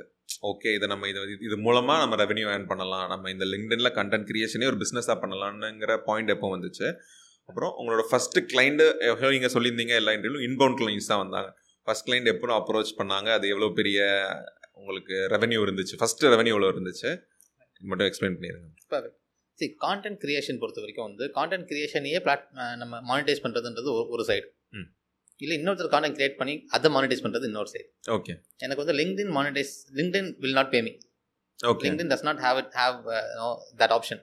அது வந்து யூடியூப் மாதிரியோ இன்ஸ்டாகிராம் மாதிரியோ கிடையாது. அது நமக்கு பே பண்ணாது. பட் நான் இன்னொரு கான்டென்ட் கிரியேட் பண்ணி கொடுத்தா அவர் எனக்கு பே பண்ணுவார். ஓகே, இது எனக்கு முன்னாடியே தெரியும். நம்ம வந்து பத்து வருஷமாக வந்து டிஜிட்டல் மார்க்கெட்டிங் உள்ளே இருக்கும். ஆனால் பர்சனல் பிராண்டிங் அப்படின்னு இறங்குனது கோவிட் கோவிட் நைன்டீன் டைமில் தான். ஏன்னா கோவிட் நைன்டீன் டைமில் பிஸ்னஸ் ரொம்ப பெருசாக நல்லா போகலை. ஏன்னா என்னோட கிளைண்ட்ஸ் எல்லாருமே வந்து chains of restaurants, chains of salons, schools, colleges, இவங்கெல்லாம் எல்லாம் மூடிட்டாங்க. நம்ம இன்கமே சேர்த்து மூடிட்டாங்க. ஸோ பெருசாக வந்து இன்கம் இல்லப்போ நிறைய கிளைண்ட்ஸ் வந்து பாஸ் பண்ணலாம், மெதுவாக பார்த்துக்கலாம் அப்படின்னு சொல்லிட்டாங்க. ஏன்னா கோவிட் நைன்டீன் டைமில் அடுத்து என்ன வரப்போதுனே தெரியாது. ஏன்னா ஒன்றரை வருஷம் மூடி வைப்பாங்கன்னா நமக்கு தெரியாது இல்லை, அப்போ ஆரம்பிச்சப்போ தெரியாது. ஸோ அவங்களுக்கும் அந்த டவுட் இருந்தது. அதனால வந்து வேண்டான்னு சொல்லி ஸ்டாப் பண்ணியாச்சு. பட் நாங்கள் எங்கேயா பிவர் பண்ணணும், ஏன்னா என் டீமுக்கு ஃபீட் பண்ணணும். ஒரு டீமே வந்து ரன் ஆகிட்டு இருக்கு, இதை நம்பி மட்டும் அப்படின்றப்போ வந்து வி ஹேட் டு சம்வேர் நாங்கள் வந்து இன்னோவேட்டிவாக யோசிக்கணுன்ற நிலைமையில் இருந்தோம். சுற்றி பார்த்தா நிறைய பேர் இன்னோவேட்டிவாக யோசிச்சுட்டு இருந்தாங்க. கோவிட் நைன்டீன் சிலருக்கு சாபம், சிலருக்கு வரும். ஓகே, ஸோ எனக்கு வந்து ரெண்டுமே, எனக்கு வந்து சாபத்தையும் பார்த்தாச்சு, வரத்தையும் பார்த்தாச்சுன்ற மாதிரி இருந்தது. ஸோ ஃபஸ்ட் ஒன் இயர் ரொம்ப கஷ்டமாக இருந்தது. பட் வி நியூ தட் எனக்கு லிங்க்டின்ல லீட்ஸ் வர வாய்ப்பு இருக்குன்னு தெரியும். ஸோ லிங்க்டின்ல முதல்ல என்ன பர்சனல் பிராண்டை பில்ட் பண்ணுவோன்னு சொல்லிட்டு நான் பில்ட் பண்ண ஆரம்பித்தேன். அது அது அது ஹிட் ஆக்சுவலாக. ஓகே, எனக்கு ஆறு மாதத்துலேயே லீட்ஸ்லாம் வர ஆரம்பிச்சிருச்சு. எனக்கு எனக்கு தெரியும் ரொம்ப நாளுக்கு லீட் வராதுன்னு தெரியும். எனக்கு நானே கொடுத்த டைம் வந்து நைன் மந்த்ஸ். ஏன்னா என் கம்பெனி ரன் பண்ணுறதுக்கு எனக்கு நைன் மந்த்ஸ் காசு இருந்தது. ஓகே, அதுக்கப்புறம் கொஞ்சம் கொஞ்சமாக பீப்புளை வந்து லே ஆஃப் பண்ணணுன்ற பாயிண்ட்டில் இருந்தோம். So company nine months run பண்ண முடியும் அப்படின்னா நம்ம வந்து சீக்கிரமாக பில் பண்ணலாம் அப்படின்னு சொல்லிட்டு ஆறு மாதத்துலேயே லீஸ் வர ஆரம்பிச்சிருச்சு. கொஞ்சம் கொஞ்சம் ப்ராப்ளம் சால்வ் ஆக ஆரம்பிச்சிது இன்டர்னலாக கம்பெனியில். ஸோ இது எனக்கு ஒர்க் ஆகுதுன்னா மற்றவங்களுக்கும் ஒர்க் ஆகும் கண்டிப்பாக. ஸோ வந்து நம்ம இதையே சர்வீஸ் ஆஃபர் பண்ணக்கூடாது. ஏன்னா கோவிட் டைமில் என்ன மாதிரி இருக்க எல்லா பிஸ்னஸ் ஓனர்ஸுமே லீட்ஸ் வராமல் கஷ்டப்பட்டுட்டு இருந்தாங்க. எல்லாருக்கும் பிஸ்னஸ் இருக்குது, எல்லாருக்கும் டீம் இருக்குது, டீமுக்கு ஃபீட் பண்ணணும். யாருமே சேலரி எடுக்கல, ஆனால் டீமுக்கு சேலரி கொடுத்துட்டு இருந்தாங்க. அது மாதிரி ஒரு பாயிண்ட். என் ஃப்ரெண்ட்ஸ் எல்லா ஆண்டர்பிரனர்ஸுமே அந்த டைமில் யாரும் சேலரி எடுக்கல, ஆனால் டீமுக்கு கூட சேலரி கொடுப்பாங்க. முக்கால் சேலரி, ஹாஃப் சேலரி அப்படி, ஆனால் ஏதாவது பே பண்ணிகிட்டே இருந்தாங்க, டீமை ரீட்டைன் பண்ணிகிட்டு இருந்தாங்க. ஸோ இதே மாதிரி போச்சுன்னா என்றைக்கே ஒரு பாயிண்டில் கம்பெனி மூடிடுவாங்க. ஆமாம். பட் சம்வேர் நம்ம வந்து ஒரு ஸ்டெப் எடுக்கலான்னா அது பண்ண முடியாது. ஸோ ஒரு ஸ்டெப் என்னென்னா அவங்கள பர்சனல் வேணால் பில் பண்ணி தரலாம் அப்படின்னு சொல்லிட்டு அப்ரோச் பண்ண ஆரம்பிச்சு எல்லாரும் ஓகே சொன்னாங்க. எனக்கு ஆரம்பத்தில் வந்து ஃபஸ்ட்டு வந்த கிளைண்ட் வந்து இன்பவுண்ட் லீடு அவங்களே வந்தது. நான் வந்து எப்படி கேட்க கேட்பேன்னா நான் டேரெக்டாக போய் சேல் பிச் கொடுக்க மாட்டேன். நாங்கள் பண்ணுவோம் அப்படின்னு சொல்ல மாட்டேன். இது வரைக்கும் வந்து நாங்கள் பிச் பண்ணதே இல்லை. ஏன்னா people want to buy but they don't want to be sold to. Okay. அவங்க வாங்கணும், ஆனால் நீங்கள் விற்றா வாங்க மாட்டாங்க. ஓகே. நம்ம இது என்ன வேல்யூ ஆட் பண்ணுறோம், வேல்யூ கொடுக்கணும். என்னை பொறுத்த வரைக்கும் வந்து எவ்வளோ ஃப்ரீயாக நிறைய வேல்யூ ஆட் பண்ண முடியுமோ அவ்வளோ கொடுத்துட்றது. அப்படி கொடுத்துட்டா ஒரு பாயிண்டில் வந்து இவன் இவ்வளோ வேல்யூ ஆட் பண்ணுறானே, இவங்க நம்ம ஏதாவது செஞ்சே ஆகணும் அப்படின்னு சொல்லிட்டு அவங்களே வந்து கிளைண்ட் ஆகிடுவாங்க. ஸோ அது அப்படி தான் ஆக்சுவலாக ஆக்சுவல் லீட் ஜென்ரேஷன் அப்படி தான் நடக்கணும்னு நான் நினைக்கிறேன். Okay. That's how it should it should happen. அப்போ தான் கிளைண்ட்டை ரீட்டைன் பண்ணுறது ஈஸி, இல்லைனா ரீட்டைன் பண்ணுறது கஷ்டமாக. கண்டிப்பாக அந்த ஒரு பர்சனல் கனெக்ட் வரும். Exactly. They already know what you are capable of, they already know the value that you are providing. அப்படின்றப்போ அவங்க நம்ம கூட வந்து ஒர்க் பண்ணுறதுக்கு ரொம்ப ஹாப்பியாக ஃபீல் பண்ணுவாங்க. நம்ம அவங்க நம்ம கூட ஒர்க் பண்ணுறாங்கன்றது அவங்களுக்கு பெருமையாக இருக்கும். ஓகே. அந்த பாயிண்ட்டுக்கு வர்றது கொஞ்சம் அந்த டைம் பில்ட் பண்ணுறது தான். அதுதான் பர்சனல் பிராண்டிங் நான் நினைக்கிறேன். ஸோ நம்மள ஒரு பிராண்டை பில்ட் பண்ணிட்டோம்னா நம்ம அத்தாரிட்டி அவங்களுக்கு தெரியும் அப்படின்னா they will they will respect us. நம்மக்கிட்ட ஃப்ரீயாக விட்டுருவாங்க, நம்ம கண்டிப்பாக வளர்த்து கொடுத்துருவோம்னு அவங்களுக்கு தெரியும். நம்ம ஆப்பிள் பிராண்டுக்கு ஒரு வேல்யூ இருக்க மாதிரி பர்சனலாக நம்ம உங்களுக்கு வேல்யூ, ஸ்டீவ் ஜாப்ஸுக்கு ஒரு வேல்யூ இருக்கிற மாதிரின்னு வச்சுக்கலாம். கரெக்ட். ஓகே. அது வந்து நான் ரொம்ப பெரிய எக்ஸாம்பிள் சொல்கிறேன். பட் நம்ம சைஸ் பிஸ்னஸ்க்கு நம்ம சைஸ் நம்ம இருக்கிற ஊரில் நம்ம ஒரு பிராண்டாக ஃபார்ம் ஆக முடியும். பாமான போதும். அப்போ நீங்கள் இங்கே ஒர்க் பண்ணுறதே உங்களுக்கு ஒரு பெரிய விஷயமா இருக்கும்ல. கரெக்ட். ஸோ அது மாதிரி நம்ம பில்ட் பண்ணி கொடுக்க ஆரம்பித்தோடனே லிங்க்டின்லேருந்து நிறைய லீட்ஸ் வர ஆரம்பிச்சது. ஆறாவது மாதம் எண்டில் வந்து ரெண்டு லீடு வந்தது. சரி, ரெண்டு லீடு வருது எனக்கு பரவாயில்ல. டுவெண்ட்டி நைன்த்துக்கு அப்புறம் ரெண்டு லீடு வந்துச்சு. சரி, இவ்வளோ ரெண்டு லீடு வந்துருக்கு அப்படின்னு சொல்லிட்டு ரெண்டுமே கன்வெர்ட் ஆச்சு. கன்வெர்ட் ஆகிடுச்சு. ஏன்னா இன்பவுண்ட் லீட்ஸோட பெரிய அட்வான்டேஜ் என்னன்னா அவங்க வராங்க, அவங்ககிட்ட நம்ம தேடி போகல, நம்ம லீட் ஜென்ரேஷன் கேம்பெயின் ரன் பண்ணல, அவங்களாம் வந்தாங்க. அப்போ அவங்களுக்கு உண்மையாகவே நீட் இருக்குது. அது ஹார்ட் லீட். ஸோ வந்து நம்ம சொன்னால் நம்ம என்ன பண்ணணும்னு சொன்னால் அவங்க உடனே வந்து சரிப்பா ஆரம்பிச்சிடலாம் அப்படின்னு சொல்லிடுவாங்க. ஓகே. ஸோ அப்படி தான் ஆரம்பி ஆரம்பிச்சது லாஸ்ட் மந்த் வந்து ஒரு இரநூத்தம்பது லீட் வந்தது. Super. Nineteen months nineteenth month வந்து இரநூத்தம்பது லீட் லீடு. இப்போ வந்து என்ன பாயிண்ட்டாக இருக்கும் அப்படின்னா வி சூஸ் அவர் கிளைண்ட்ஸ். நம்ம யார் கூட ஒர்க் பண்ணலான்னு சூஸ் பண்ணுற பாயிண்ட்டில் இருக்கும். ஓகே. இது வந்து எல்லா பிஸ்னஸ்க்கும் ஒரு நல்ல பாயிண்ட் எது அப்படின்னா நம்ம கிளைண்ட்ஸை நம்ம சூஸ் பண்ணுற பாயிண்ட். அந்த ஃப்ரீடம் அந்த ஃப்ரீடம் வந்து நம்ம கிட்டே இருக்காது. ஏன்னா ரெவன்யூக்காக மட்டும் பிஸ்னஸ் பண்ணாமல் நம்ம உண்மையாகவே வேல்யூ ஆட் பண்ண முடியுமா அங்கே அப்படின்னு பார்க்கலாம். நான் I'm not saying that we reject clients. என்னால் வேல்யூ ஆட் பண்ண முடியாதுன்னா அந்த கிளைண்ட் நான் எடுத்து நான் என்ன பண்ண போகிறேன்? கண்டிப்பாக நான் உண்மையாக வேல்யூ ஆட் பண்ணுற வேலையாக அவரை ரீடைரக்ட் பண்ணி விடலாங்க. கரெக்ட். ஸோ அப்படி தான் ஆக்சுவலாக இப்போ நடக்குது. அது it's it's actually working for us. Okay. அந்த ஃபஸ்ட்டு இது எவ்வளோ இது அமௌண்ட்டில் முடிஞ்சது? சரி, நீங்கள் நம்பர் சொல்லணும்னா சொல்லலாம், இல்லைனா ஒரு குட் நம்பர்னு சொன்னாலும் ஓகே தான். It's very good number. Ah okay. ஏன்னா ஆக்சுவலி உங்கள் நிறைய கமெண்ட்ஸ் வாசிக்கும் போது நிறைய பேர் என்ன மாதிரி போட்டிருந்தாங்கன்னா என்னன்னு சொல்கிறாங்க, ஒரு இன்டெப்த்தாக இல்லை. நான் நான் என்ன பண்ணணும் நீங்கள் சொல்லவே மாட்டீங்க, நீங்கள் என்ன பண்ணுறது தான் பேசிகிட்டு இருக்கீங்கன்னு மாதிரி இருந்துச்சு ப்ரோ. ஆக்சுவலி அதனால தான் கேட்டேன் நான் எவ்வளோ பண்ணலாம் அப்படின்னா இந்த இந்த எவ்வளோ நீஷ் டவுன் பண்ணுறோமோ அவ்வளோ அவ்வளோ வந்து ஸ்பெஷலைசேஷன் அதிகம். ஓகே. ஸோ அதுக்கான ரிசோர்ஸஸும் அதுக்கான பீப்புளும் நம்ம கூட இருக்கவங்க எல்லாருமே ஹை ஹை டிக்கெட் ரிசோர்ஸஸ். அதுக்கேற்ற காஸ்ட் இருக்க தான் போகும். இது வந்து the kind of service that we offer is very unique. Life டைமுக்கும் மார்க்கெட்டிங் ஸ்பெண்டே பண்ண வேண்டாம், கான்டென்ட் மூலிமா மட்டுமே உங்களுக்கு லீட்ஸ் வர முடியும் அப்படின்னா is it first good option அப்படின்னா எஸ், கண்டிப்பாக நான் வந்து அப்படி தான் பண்ணுறோம். We are marketing agency that does not spend on marketing. We spend zero rupees on marketing. இது வரைக்கும் ஒரு ரூபா கூட நாங்கள் ஆட் ரன் பண்ணதில்லை ஆட் ரன் பண்ணதில்லை நாங்கள் பண்ண போகிறதும் இல்லை. அதில் we are pretty clear. Okay. So அந்த பாயிண்ட்டில் இருக்கிறப்போ வந்து இதே மாதிரி மற்ற கம்பெனிஸ் ரன் ஆக முடியும்ன்றது அதை நாங்கள் அட்வொகேட் பண்ணுறோம். நீங்கள் லைஃப் டைமுக்கும் ஸ்பெண்ட் பண்ணுற மார்க்கெட்டிங் காசு சேவ் பண்ணிடலாம். ஆமாம். பட் ஒரு தடவை ஒரு ஒரு நல்ல பிராண்ட் பில்ட் பண்ணிருக்கோம். ஆமாம். ஏன்னா நம்ம ஃபேஸ்புக் ஆகட்டும், இன்ஸ்டாகிராம் ஆகட்டும், யூடியூப்பில் கூட ஆடுக்கு நம்ம ஸ்பெண்ட் பண்ணாதான் அட்டென்ஷன் சீக் ஆகும். அந்த அட்டென்ஷன் லிங்க்டின்ல ஆர்கானிக்காகவே நம்ம கன்சிஸ்டண்டாக இருக்கும்போது உங்களுக்கு அந்த அட்டென்ஷன் கிடச்சிருது. ஆல் எல்லாருமே அவங்க அட்டென்ஷனுக்கு வேண்டி தான் மார்க்கெட்டிங் ஸ்பெண்ட் பண்ணுறாங்கல்ல. இப்படி ஒரு பிராண்ட் இருக்குது, நீங்கள் இது பண்ணிக்கோங்க, சர்வீஸ் இருக்குது, ஆட் பண்ணிக்கோங்க. எல்லாருக்குமே லிங்க்டின்லேருந்தும் நல்ல பிஸ்னஸ் வந்துடும் சொல்ல முடியாது. அவங்க ஆடியன்ஸ் அங்கே இருக்கணும். ஆ அதான் அவங்களோட டார்கெட்டட் ஆடியன்ஸ் அங்கே இருக்கணும். டார்கெட் ஆடியன்ஸ் அங்கே இருக்கணும். இப்போ நான் என் பிஸ்னஸோட ஆடியன்ஸ் அங்கே தான் இருக்காங்க. ஏன்னா எல்லாம் ஃபவுண்டர்ஸ் அண்ட் சிஎக்ஸோ அவங்களாம் அங்கே தான் இருக்காங்க. இதே நம்ம வந்து ஒரு சாக்லேட் கடை வச்சிருக்கோம் அப்படின்னா பசங்கள்லாம் அங்கே இல்லை. ஆமாம், அவங்களுக்கு அங்கே விற்க முடியாது. இதுங்க நமக்கு தேவையில்லை. நம்ம இன்ஸ்டாகிராம் பக்கம் போயிடும்.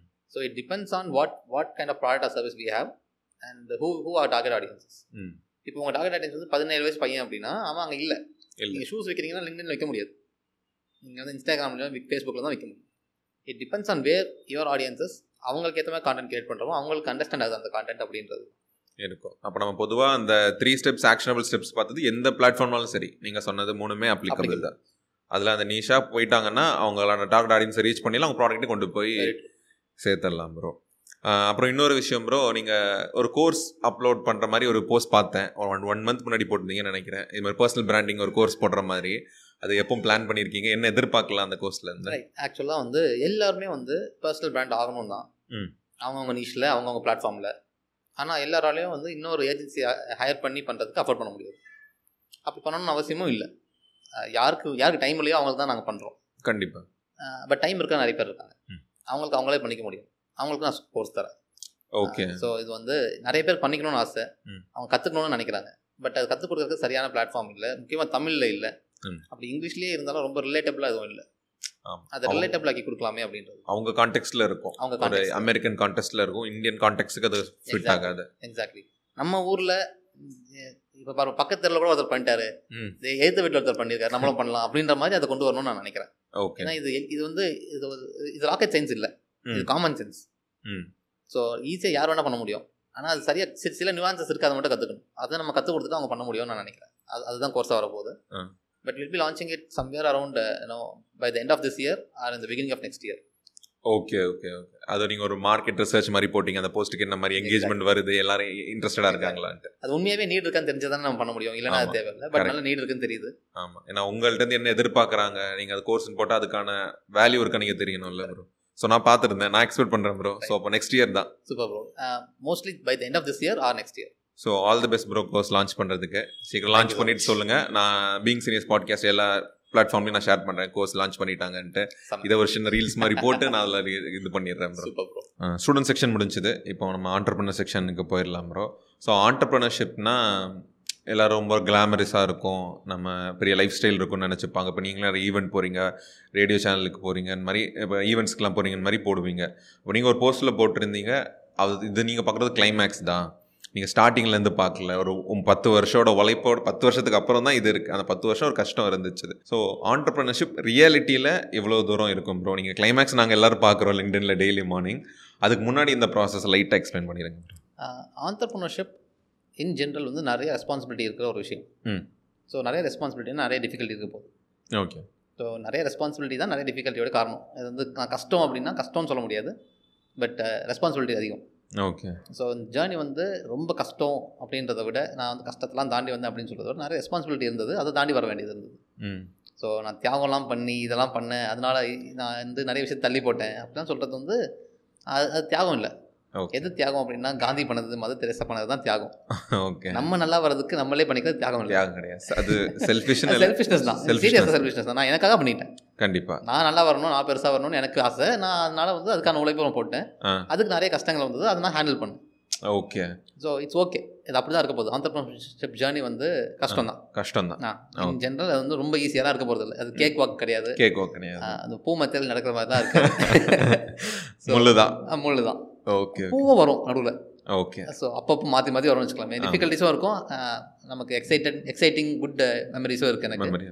ஆனால் டிஃபிகல்ட்டிஸ் அதிகம். ஓகே. முக்கியமாக ஆரம்ப காலத்தில் முதல் அஞ்சு வருஷம் ரொம்ப கஷ்டமாக இருந்தது. ஆஸ் அ பிஸ்னஸ் சர்வைவ் பண்ணுறதுக்கே நாங்கள் கஷ்டப்பட்டோம் முதல் அஞ்சு வருஷம்னா. பட் அதை அதை தாண்டி வர டைம் வந்து it take it takes that time நான் நினைக்கிறேன். Okay okay okay. அது வந்து ப்ரிப்பரேஷன் டைம், அதை அப்படி தான் எடுத்துக்க முடியும். ஏன்னா ஒரு ஒரு விஷயம் வந்து பீப்புளை வந்து ஜெயிக்கிறவங்களை வந்து டிஃப்ரென்ஷியேட் பண்ணுதுன்னா அது கிரிட்டு. எனக்கு என்கிட்ட நிறைய கிரிட் இருக்குது அப்படின்றது எனக்கு எப்போ தெரியும்னா நான் நிறைய சேலஞ்சஸை தாண்டி வந்ததுக்கப்புறம் தான் தெரியும். ஓகே. அது வரைக்கும் இப்போ உங்களுக்கே தெரியாதுல்ல. இப்போ நீங்கள் நிறைய சேலஞ்சஸ் தாண்டலன்னா உங்களுக்கு நீங்கள் கிரிட் உங்களுக்கு நிறைய கிரிட் இருக்கு, உங்களுக்கு தெரியாதுல்ல. கண்டிப்பாக. என்னென்ன பிரச்சனை இங்கே இருக்குன்னே தெரியாதுண்ணா தெரியாது. போன கிட்ட போனால் தான் எனக்கு தெரியும். நீங்கள் எவ்வளோ ஒருத்தனே உங்களுக்கு தெரியாது. ஆ. நீங்கள் பிரச்சனை தாண்டி வர வரைக்கும், தாண்டி வந்ததுக்கப்புறம் தெரியும் சே இதையே தாண்டிட்டோமே அப்படின்னு. ஸோ வந்து நம்மளால் எவ்வளோ முடியுன்றது பிரச்சனை தான் நம்ம நமக்கு சொல்லுவோம். அந்த பிரச்சனை தாண்டிட்டோம் அப்படின்னா நம்ம வந்து அந்த பிரச்சனையோட நம்ம பெருசு. ஓகே. இதை வந்து நாங்கள் எக்ஸாம்பிள் சொல்கிறது இருக்குது. இன்றைக்கி நான் வரப்போ வந்து ரோட்டில் பிச்சைக்காரங்களாம் பார்த்தோம். அந்த பிச்சைக்காரனுக்கு ஒரு கோடி டெட் இருக்க வாய்ப்பு இருக்கா? ஒரு கோடி கடன் இருக்க வாய்ப்பு இருக்கா? இல்லை. ஆனால் நம்ம வந்து ஒரு கோடி சாதாரண வீடு வாங்குவோம் கடன் வாங்கி. அப்போ கடன் இருக்க வாய்ப்பு இருக்குது. அது ஏன் அந்த கடன் வருதுன்னா, உங்களால் ஒரு பிரச்சனை சால்வ் பண்ண முடியலன்னா அந்த பிரச்சனையே உங்களுக்கு வராது. Okay okay okay okay okay okay அந்த பிரச்சனையை சால்வ் பண்ண முடியாதுன்னா அந்த பிரச்சனை உங்ககிட்ட அந்த கேப்பபிலிட்டி இருக்கனால தான் அதே உங்களுக்கு அப்ரோச் ஆகுது வருது. அப்படின்னா என்ன அர்த்தம்னா, you are already figure then the problem, you can you can solve it. Okay, you just have to find out how. Okay, அதுதான் என்டர்பிரனர்ஷிப். அதுதான் என்டர்பிரனர்ஷிப். ஓகே, நீங்கள் வந்து ஃபோக்கஸ் பண்ணணும். ஒரு ப்ராப்ளம் வருதுன்னா சால்வ் பண்ணணும் ஐடியா வருதுனால உங்களால் முடியும். அதனால தான் உங்களுக்கு அப்ரோச் ஆகுது. இன்ஃபேக்ட் ஆண்டர்ப்ரனர் ஒரு ஆண்டர்ப்ரனர்னாலே ப்ராப்ளம் சால்விங் ப்ராப்ளம் சால்வ் பண்ணுறவங்க தான். அந்த ப்ராப்ளம் ஏன் உங்களுக்கு கண்ணில் ப்ராப்ளம் படுதுன்னா அது நீங்கள் தான் சால்வ் பண்ணணும்னு அர்த்தம். அதனால தான் அதுக்கு அது கண்ணில் ஒரு ப்ராப்ளமே படுது. Which means you are already capable of solving it. Okay, அதனால தான் அப்ரோச் ஆகுது. அதில் நம்ம செகண்ட் தாட்டே வேணாம். நம்மளுக்கு முடியுமா முடியாது செகண்ட் தாட்டே வேணாம். அதை நீங்கள் வந்து அது பிரச்சனை கஷ்டம்னு பார்க்காம கிரிட்டாக பார்த்துட்டு தாண்டி போய்கிட்டே இருந்தால் end of the day success வந்துடும். அவ்வளோதான். ஆமாம் ப்ரோ, அந்த பத்து வருஷம்னு சொன்னீங்கல்ல, இப்போது என்ன சொல்கிறது, இப்போ நான் பொதுவாக இருக்கும் எல்லாத்துக்கும் உடனே ஒரு ஒரு வருஷத்தில் வந்துடணும், ரெண்டு வருஷத்தில் வந்துடணும். ஒரு வருஷம் ரெண்டு வருஷம் நான் சொல்கிறதே ரொம்ப பெரிய டைம் மாதிரி நிறைய பேர் ஃபீல் ஆகும். அது எப்படி ப்ரோ அந்த ப்ராசஸில் ஹோப்போடு இருக்கிறது? நான் ஒரு நீங்கள் சொன்ன பத்து வருஷம் ஒரு ஹோப்பில் இருந்திருப்பீங்க. உங்களுக்கு இந்த கோவிடுக்கு அப்புறம் தான் நீங்கள் வந்து ஒரு பெரிய சேஞ்சே இல்லை. அந்த ஹோப் எப்படி வச்சுக்கிட்டீங்க இவ்வளோ வருஷத்துக்கு? அது வந்து ஸ்டேயிங் அலைவ் இந்த பிஸ்னஸ்னு ஒரு விஷயம் இருக்கு ப்ரோ. ஓகே, ட்ரைவிங் பிஸ்னஸை வச்சுக்கிறத விட ஒரு பிஸ்னஸ் உயிரோடு இருக்க வச்சுக்கிறதே ஆரம்பத்தில் பெரிய விஷயம் தான். ஓகே, நான் வந்து ஸ்டார்ட் அப் மாதிரி, நான் வந்து ஃபண்டட் ஸ்டார்ட் அப் கிடையாது, குட்டி பிஸ்னஸ். ஸோ அப்படி இருந்து தான் வந்து நான் ஃப்ரீலான்ஸராக இருந்து ஒரு ரீசனபிள் சைஸ் பிஸ்னஸாக வர்றதுக்கே வந்து ஒரு பத்து வருஷம் ஆயிருக்கு. ஸோ இந்த ஜேர்னி வேறு, ஸ்டார்ட் அப் ஜேர்னி வேறு, ரெண்டு கம்பேர் பண்ண முடியாது. ஓகே, இப்போ நான் வந்து ஃபண்ட் ரைஸ் பண்ணுறேன். நான் வந்து எடுத்த உடனே வந்து நான் எங்கிட்ட செம்ம ஸ்கேலபிள் ஐடியா இருக்குது, அது ஒர்க்கபிள் ஐடியா, எங்கிட்ட ப்ராடக்ட் இருக்குது, நான் ஃபண்ட் ரைஸ் பண்ணுறேன் அப்படின்னா அடுத்த ரெண்டு வருஷத்துலேயே நீங்கள் வந்து யூனிக்கான கூட ஆகலாம். Okay okay okay congratulations, super விஷயம். பட் சின்னதாக ஆரம்பிக்க போகிறோம், அது அதை ஸ்கேல் பண்ண போகிறோம் அப்படின்னா இப்போ நான் சொல்ல போகிறது வந்து அவங்களுக்கு ரிலேட் ஆகும். முதல் விஷயம் வந்து not living above your means. நம்ம செலவுக்கு நம்ம நம்மளால் எவ்வளோ முடியுமோ அதுக்கு கீழே தான் நம்ம வந்து வாழணும். நம்மளோட வருமானம் எவ்வளோமோ அதுக்கு கீழே வாழ்றது. இதை வந்து எனக்கு முதல் லேர்னிங் கோவிட் டைமில் எங்கள் பிஸ்னஸ் வந்து சர்வே பண்ணதுக்கு முதல் காரணம் இதுதான். நிறைய பிஸ்னஸஸ் எங்களுக்கு முன்னாடியே க்ளோஸ் பண்ணிட்டாங்க, எங்களோட பெரிய கம்பெனிஸ்லாம். அந்த காரணம் என்னென்னா நிறைய செலவு பண்ணிட்டாங்க அவங்க. எங்கள் கம்பெனிக்கு நிறைய காசு இருந்தது. ஓகே, அந்த ரெண்டு வருஷம் தாக்கு பிடிக்கிற அளவுக்கு எங்களுக்கு காசு இருந்தது. ஸோ நான் ஒரு ஸ்மால் பிஸ்னஸ்க்கு அது நிறைய காசுன்னு சொல்கிறப்போ வந்து நிறைய காசு ஸ்மால் பிஸ்னஸ்ன்றப்போ. நான் சொல்கிறது பிக் பிஸ்னஸ் அளவுக்கு காசு இல்லைனா கூட சர்வே பண்ணுறதுக்கு நிறைய பணம் இருக்குது அந்த டைமில். So we are able to survey that phase. அது வந்து கேக் வாக்காக இருந்தது அப்படின்னு சொல்ல முடியாது. நானாக சேலரி எடுக்கல அந்த டைமில், ஆனாலும் வந்து பிஸ்னஸ் தான் we are able to survey. Okay, அவங்க எம்ப்ளாயிஸ் நல்லா பார்த்துக்கிட்டீங்க, எம்ப்ளாயிஸ் நல்லா பார்த்துக்க முடிஞ்சது.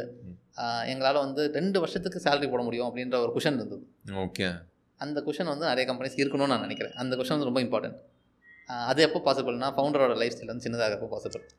ஓகே, அவங்க லைஃப் ஸ்டைல் பக்கம் அவங்க கான்சென்ட்ரேட் பண்ணாமல் பிஸ்னஸை கான்சென்ட்ரேட் பண்ணி ஃபோக்கஸ் பண்ணிக்கலாம், பிஸ்னஸில் ரீஇன்வெஸ்ட் பண்ணலாம். See, the idea is if you are passionate about the business you should invest in the business. Okay, அந்த பிஸ்னஸை வளர்க்கறதுக்கு நம்ம நிறைய டைம் போடணும், நிறைய எஃபர்ட் போடணும், நிறைய பணம் போடணும். டைம், எஃபர்ட் அண்ட் மணி இந்த மூணும் வந்து ஒன்று எங்கே போதும், மீது ரெண்டும் அங்கேயே போகும். ஓகே, இப்போ நம்ம இங்கே இங்கே நம்ம டைம் போடுறோம், இந்த பாட்காஸ்ட் பண்ணுறது ஈஸி இல்லை, நீங்கள் நிறைய எஃபர்ட் போட்டிருக்கீங்க அதுக்கு ப்ரிப்பரேஷனுக்கு. கண்டிப்பாக இப்போ நான் நம்ம எல்லாம் நம்ம வந்து ரெண்டு பேரும் ரொம்ப டிராஃபிக்கான இடத்துலேருந்து வந்து எஃபர்ட் போட்டு வந்து உட்காந்து இந்த செட்டப்லாம் பண்ணி பேசிகிட்டு இருக்கோம். இப்போ ஏசி போட்டு வச்சுருக்கோம், லைட் போட்டு வச்சுருக்கோம், இதெல்லாம் செலவு. பணம், எஃபர்ட் எங்கே செலவாகுதோ அங்கே டைமும் செலவாகும். ஆமாம், இல்லை டைம் எங்கே செலவாகுதோ அங்கே அங்கே மீது ரெண்டும் செலவாகும் செலவாகும் இப்போ நீங்கள் எஃபர்ட் எங்கேயாவது போடுறீங்க அப்படின்னா அங்கே நீங்கள் டைம் போடுறீங்க, அந்த எஃபர்ட் கொஞ்சம் பணம் தேவைப்படும், பணம் போட்டிருப்பீங்க. இதே மாதிரி தான் பணம் பணம் எங்கேயா செலவு பண்ண போகிறீங்க. இப்போ எக்ஸாம் மூவி பார்க்குறீங்கன்னா நீங்கள் வந்து எஃபர்ட் போடுறீங்க, டைமை போடுறீங்க.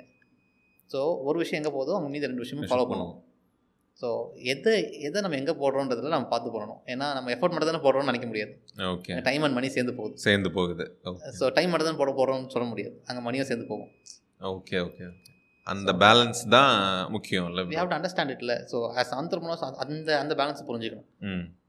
என்னால் இன்றைக்கி இந்த டைம் எடுக்க முடியும்ன்றது, அந்த ஃப்ரீடம் இருக்குன்றதுனால நான் டைம் எடுத்து எடுக்கணுமான்னு இல்லைல்ல, அதனால் அது டைம் மட்டுமே இல்லை, அது ஃப்ரீடம் மட்டுமே, அது கூட இந்த ரெண்டு ரெஸ்பான்சிபிலிட்டி தான் வருது. ஸோ அந்த அந்த விஷயத்தை வந்து we have to focus a lot நான் நினைக்கிறேன். ஓகே, நான் பணம் தான் செலவு பண்ண போகிறேன், என் ஃபோக்கஸ்லாம் வந்து பிஸ்னஸ்ல தான் இருக்குன்னு சொல்ல முடியாது, அது ரெண்டையும் சேர்த்து தான் கொண்டு போகும். எக்ஸாக்ட்லி. ஓகே, இதுதான் நீங்கள் பிலோ மீன்ஸில் வாழும்போது அந்த ப்ரா அதை வந்து நம்ம நியூட்ரலைஸ் பண்ணிடலாம் நினச்சிக்கலாம். இன்றைக்கி நம்ம ஃபண்டிங் வாங்கிட்டோம்னு சொல்லிவிட்டு அடுத்த லைஃப் ஸ்டைல் அப்கிரேட் பண்ணாமல் அதுக்கு அதை கரெக்டாக பிஸ்னஸ்லன்னா ஃபுல் மூணு எஃபர்ட் மூணு அதுலேயே போட்டுகிட்டே இருந்தாலே போதும். ஏன்னா நான் க்ரோத்தில் ஃபோக்கஸ் பண்ணுறது தப்பு இல்லை. நான் வந்து லக்ஸுரிஸில் குறை சொல்லலை. Luxuries luxuries is very good. நம்மளால் எவ்வளோ பெருசாக வாழ முடியும்னு நமக்கு தெரிஞ்சாதான் நம்ம இன்னொருத்தருக்கு இன்ஸ்பிரேஷனாக இருக்க முடியும். கண்டிப்பாக ஓகேவா, பெருசாக வாழணும். ஆனால் அதுக்கான டைம் இருக்குது. அது எப்போ பண்ணணுன்றது அது அப்போ பண்ணலாம். Okay okay. டிலேட் கிராட்டிஃபிகேஷன் சொல்லிட்டு ஒரு கான்செப்ட் இருக்குது. ஆ யூ இப்போ ஒரு விஷயத்த பண்ண முடியும் அப்படின்னா அது இன்னும் கொஞ்சம் தள்ளி போட்டு பண்ணால் இப்போ பண்ணுறத விட இன்னும் கொஞ்சம் பெருசாக பண்ணலாம். அது ரைட். இப்போ மெர்சிடிஸ் பென்ஸ் வாங்க முடியும்னா நாளைக்கு ரோல்ஸ் ராய்ஸ் கூட வாங்கலாம். பட் கொஞ்சம் தள்ளி போடலாம், பரவாயில்ல. தள்ளி போகிறதுனால எதுவும் கெட்டு போக போகிறது இல்லை. கெட்டு போகிறது இல்லை. அது வந்து இன்னும் மல்டிப்ளை தான் ஆகும், பெருசாக மல்டிப்ளை பண்ணிக்கலாம். எனக்கும் கிடச்ச ஒரு அட்வைஸ் இது, நீங்கள் பர்ஸில் எழுதி வச்சுக்கோங்க டிலேட் கிராட்டிஃபிகேஷன், ஒரு கார்டில் எழுதி வச்சுக்கோங்க, அப்பப்போ பார்த்துக்கோங்கன்ட்டு. ஓகே. ஏன்னா நான் இது மாதிரி ஸ்டார்ட் பண்ணும்போதே எனக்கு ஒருத்தவங்க சொன்ன அட்வைஸ் அதுதான், டிலேட் கிராட்டிஃபிகேஷன். இப்போதைக்கு நீ ப்ராசஸ் என்ஜாய் பண்ணிக்கோங்க, டைம் எஃபர்ட் மணி எல்லாம் இங்கேயே இது பண்ணிக்கோங்க, மற்றதெல்லாம் ஆட்டோமேட்டிக்காக அதை ஃபாலோ பண்ணணுன்ட்டு. நம்ம பிஸ்னஸ் பண்ணுறதுல ஒரு ஒரு முக்கியமான காரணம் பணம். நிறைய பணம் சம்பாதிக்கணுன்றதுக்காக பிஸ்னஸ் பண்ணுறோம். கரெக்டாக கண்டிப்பாக வந்து நான் வந்து உலகத்துக்கு என்ன நல்லது பண்ணுறேன், நான் இவ்வளோ வேலையை ஆட் பண்ணுறேன்றதை விட பணம் சம்பாதிக்கணும் நிறைய. ஆமாம், எண்ட் ஆஃப் த டே அதான் purpose of a business is to make money. ஒரு பிஸ்னஸ் நம்மகிட்ட இருந்ததுன்னா அது நம்ம காசு சம்பாதிச்சு கொடுக்கணும், அதுதான் பிஸ்னஸ். ஓகே. பணம் நம்ம நிறைய சம்பாதிக்கணும் தான், அதில் எந்த டவுட்டும் இல்லை.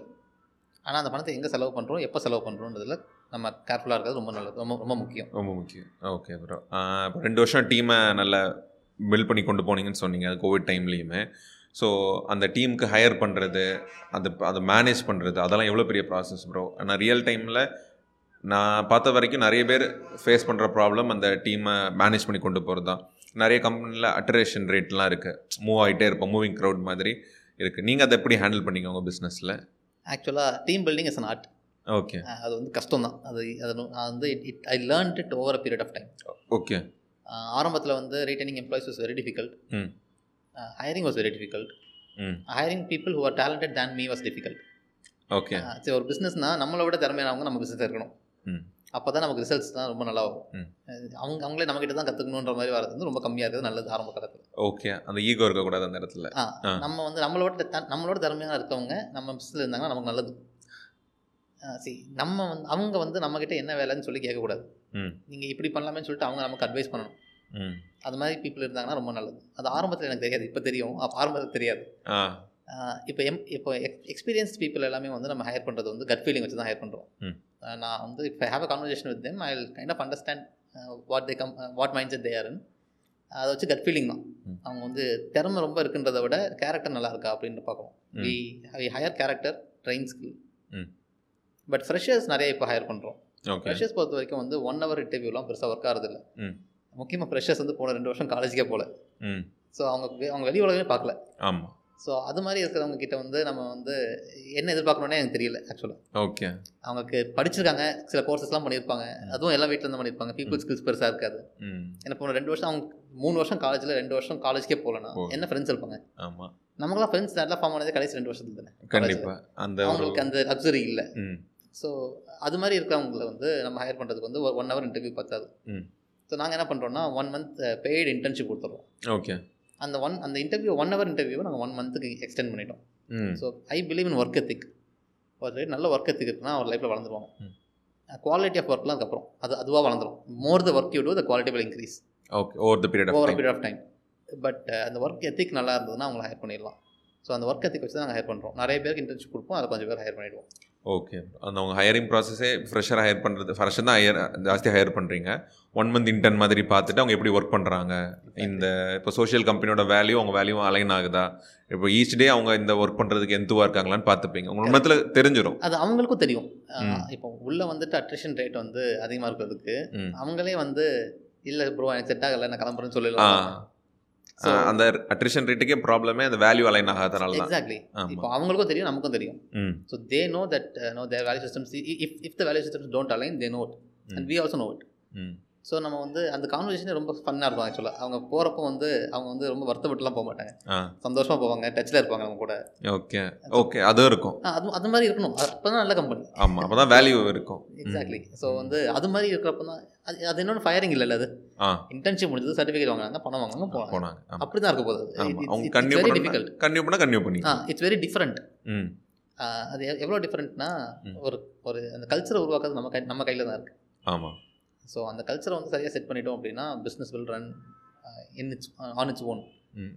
ஸோ அந்த கல்ச்சர் வந்து இந்த ஹையரிங் கல்ச்சரை இது மாதிரி நாங்கள் ஃபாலோ பண்ணுறோம். இது நாங்கள் முன்னாடி ஃபாலோ பண்ணல, இப்போ தான் கொஞ்ச நாளாக தான் இதை ஃபாலோ பண்ணி ஃபாலோ பண்ணுறோம். But this is working wonders. Okay, ஸ்டார்டிங்கில் நிறைய சொதப்பலுக்கு அப்புறம் அதெல்லாம் நிறையா இருக்கும். இந்த எக்ஸ்பெரிமெண்டேஷன் வந்து நிற்கவே நிற்காது. இப்போ கூட நிறைய சொதப்பல் பண்ணி தான் வந்திருக்கேன். ஸோ இந்த நம்ம கூட ஒரு டீம் எப்படி இருக்கணும், நம்ம பண்ணிட்டு கிறுக்குத்தனத்துக்குலாம் சப்போர்ட் பண்ணுற டீம் ஒன்று இருக்கும். அது வந்து ரொம்ப பெரிய கிறுக்குத்தனமாக இல்லாமல் பார்த்துக்கிறது வந்து ரொம்ப முக்கியம். ஓகே, அதுக்கான விளைவுகள் பெருசாக இல்லாமல் அது வந்து வான் பண்ணுறது டீமை பண்ணுவாங்க. நமக்கு இல்லை இது பெரிய இது பெரிய விளைவுகள் இருக்க வாய்ப்பு இருக்குது. நாங்கள் ஆக்சுவலாக ஒன்று எக்ஸ்பெரிமெண்ட் பண்ணலான்னு நினச்சோம். யூஎஸில் இருக்கிற மாதிரி வீக்லி சேலரி சிஸ்டம் கொண்டு வரலாமா அப்படின்னு யோசித்தோம். ஓகே, அதுக்கப்புறம் வந்து அது அதில் நிறையா வந்து ப்ராக்டிகல் டிஃபிகல்டிஸ் நிறையா இருக்குது. அது பண்ண முடியாது, இங்கே பண்ண முடியாது. இங்கே நம்ம வந்து வி ஆர் யூஸ்டு மந்த்லி. இது மைண்ட் செட் கேப்பும் நிறையா இருக்குது அதில். ஆமாம், அதுக்கு நம்ம ஏற்கனவே இருக்க சிஸ்டமே இருக்கட்டும்னு சொல்லிட்டு பண்ணிட்டு இருந்தோம். இது மாதிரி சின்ன சின்ன யோசனைகள் அப்போ வர்றது, அதை வந்து எக்ஸ்பெரிமெண்ட் எக்ஸ்பெரிமெண்ட் பண்ணுறதுலாம் பண்ணிட்டு தான் இருக்கும். இது ஃபோர் ஹவர்ஸ் ஒர்க் வீக்லாம் ப்ராப்ளம் இதை பிளான் பண்ணுறீங்களா வரும்? ஃபோர் ஹவர்ஸ் ஒர்க் வீக் இப்போதைக்கு எனக்கு பிளான் இல்லை. Actually I find my resolve in the business. Okay, எனக்கு வந்து பிஸ்னஸ்க்கு வெளியே ஒரு விஷயம் வந்து நான் நிறைய இது ரிலாக்ஸ்லாம் பண்ணுறேன். நான் வந்து நிறைய படம் பார்ப்பேன், நாங்கள் நிறைய ஊர் சுற்றுவோம், நானே ஒய்ஃபோம். ஸோ அந்த இதெல்லாம் இருக்குது. ஆனால் எனக்கு வந்து இந்த ஃபோர் ஹவர்ஸ் மட்டும் வேலை பார்க்குறது அப்படின்ற கான்செப்ட் வந்து எனக்கு இன்னும் வந்து சிங்கின் ஆகலை ஆகலை ஓகே சிங்கின் ஆகலை. But lot of friends of mind அவங்க வந்து அந்த அந்த ஃபோக்கஸில் இருக்காங்க. They they syncing with it very well. Okay, implementation பண்ணுறது இம்ப்ளிமெண்ட் பண்ணுறது ஏற்கனவே தேர் இந்த process process of implementing it அது பண்ணுறாங்க. But I believe in building systems. The ultimate goal of an entrepreneur should be to be obsolete in his own business. என் கம்பெனியில் நான் தேவையாக இருக்கக்கூடாது. அந்த பாயிண்ட் உருவாக்குறது தான் ஒரு பிஸ்னஸோட ஒரு பிஸ்னஸ் மேனோட வேலை.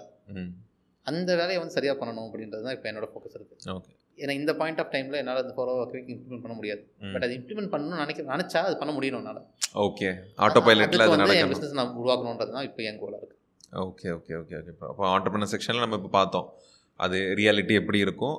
அதை நம்ம கஷ்டம்னு நினைக்காம ஹர்டெல்லாம் தாண்டி வந்துக்கிட்டே இருந்தோம்னா நமக்கு எண்ட் ஆஃப் த டேல சக்ஸஸ்ன்னு இல்லை, அதெல்லாம் ஓகேன்னு வர பாயிண்ட் நமக்கு லைஃப்பில் கடந்துன்னு பார்த்தோம். டீமில் எப்படி ஹையர் பண்ணணும், அந்த ப்ராசஸ் எப்படி இருக்குங்கிறத பார்த்தோம். ஸோ இப்போ புதுசாக ஒருத்தவங்க ஒரு பிஸ்னஸ் ஆரம்பிக்க போகிறாங்கன்னா என்ன சொல்கிறது ப்ரோ, இதான் சோஷியல் மீடியா கம்பெனின்னு இல்லாமல் ஜென்ரலாக ஏதாவது ஒரு உங்கள் ஐடியா இருக்குது, அவங்க எப்படி பண்ண போகிறீங்கன்னா அவங்க மனசில் இந்த விஷயங்களை நீங்கள் மனசில் வச்சுக்கோங்கன்னு மாதிரி நீங்கள் எதை சொல்லுவீங்க? என்னை பொறுத்த வரைக்கும் ப்ரிசர்வ் யுவர் மைண்ட் செட்னு நான் சொல்லுவேன்.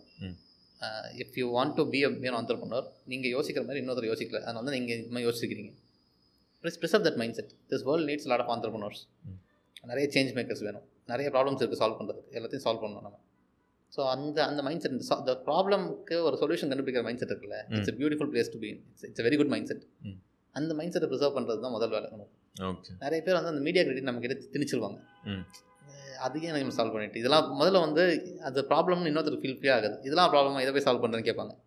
அது ஒரு ப்ராப்ளம் இல்லை, ஆனால் நமக்கு அது ப்ராப்ளம் தானே. ஆமாம், நம்மளும் இன்னும் நிறைய பேர் இருப்பாங்கல்ல, அவங்களுக்கு அது ப்ராப்ளம் தானே.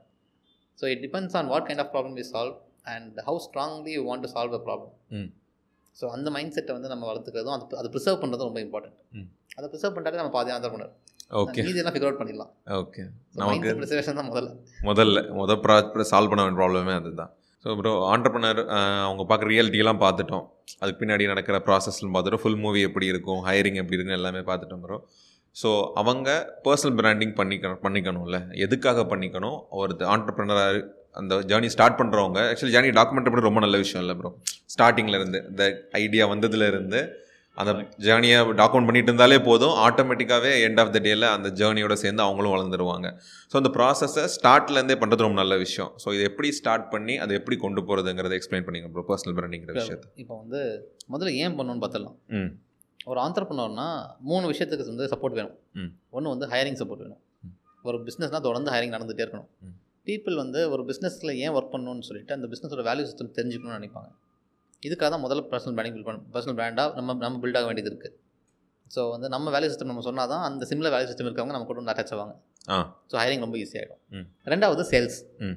நம்மக்கிட்ட ஒரு பொருளோ ஒரு சர்வீஸோ இருக்குன்னா அதை நம்ம விற்கணும், மக்கள் வாங்கணும். அவங்களுக்கு ஏன் வாங்கணும்னு காரணம் சொல்லணும். அந்த காரணம் வந்து நீங்களாக இருந்தீங்கன்னா பெட்டர். இப்போ டெஸ்ட்லாம் வந்து கார் விற்கிறத விட நான் வந்து எலக்ட்ரிக் கார் வாங்க போகிறேன்றதை விட நான் இலான் மஸ்கோட விஷனுக்கு சப்போர்ட் பண்ண போனவங்க தான் ரொம்ப அதிகம். கண்டிப்பாக ஆரம்பத்தில். இப்போ வந்து டெஸ்ட்லாம் காரே பிராண்டே பெருசு. பட் ஆரம்பத்தில் இலான் மஸ்காக வாங்கினவங்க தான் ரொம்ப அதிகம். நான் ரொம்ப பெரிய எக்ஸாம்பிளாக சொல்கிறேன். இதை ரொம்ப சின்னதாக எடுத்துகிட்டா கூட நம்ம நீங்கள் வந்து பக்கத்தில் இருக்கிற கடையில் நீங்கள் வாங்குறது கூட, உங்கள் பக்கத்தில் இருக்கிற மளிகை கடையில் வாங்குறீங்க பொருள் வாங்குறீங்கன்னா அது அந்த அண்ணனுக்காக தான் வாங்குறீங்க, அந்த அண்ணாச்சிக்காக தான் வாங்குறீங்க. அந்த அவர் அவர் கேரிங்காக இருப்பார், அவரை நமக்கு தெரியும் அப்படின்றதான் தான் வாங்குகிறோம். அதுதான் பர்சனல் பிராண்ட். சேலுக்கு வந்து ரொம்ப சூப்பராக சப்போர்ட் பண்ணும். மூணாவது வந்து ரைசிங் ஃபண்ட்ஸ். நம்ம மக்கள் வந்து பிஸ்னஸில் இன்வெஸ்ட் பண்ணுறதை விட மக்கள் மேலே தான் இன்வெஸ்ட் பண்ணுறாங்க. People invest on people, not on businesses. Especially invest on founders.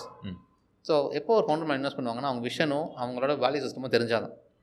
So இதை வந்து சரியாக இந்த நம்ம நம்ம எஸ்டாப்ளிஷ் பண்ணிட்டோம் அப்படின்னா it will be easy for us to raise funds.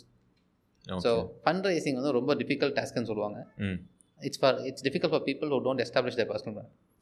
Okay, மற்றவங்களுக்கு வந்து இட்ஸ் இட்ஸ் வெரி சிம்பிள். அவங்களுக்கு எப்போவுமே வந்து பைப் லைனில் அடுத்த ரவுண்ட் வந்து எப்போவுமே ரெடியாக இருக்கும்.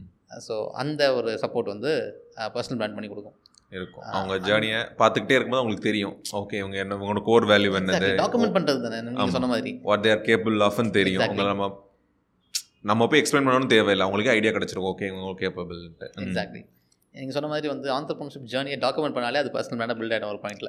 ஆமாம், ஏன்னா ஏன்னா பேஸ்லேருந்து டாக்குமெண்ட் பண்ணவங்க நிறைய பேர் இல்லை, ரொம்ப ரொம்ப கம்மியாக தான் பண்ணியிருக்காங்க. அதை நம்ம பண்ணலாமே, அதை அது மாதிரி தான் அது மாதிரி தான் நம்ம எடுத்துக்கணும் பர்சனல் பிராண்டை. நம்ம ஊர் பொறுத்த வரைக்கும் அப்படி தான் எடுத்துக்க முடியும்.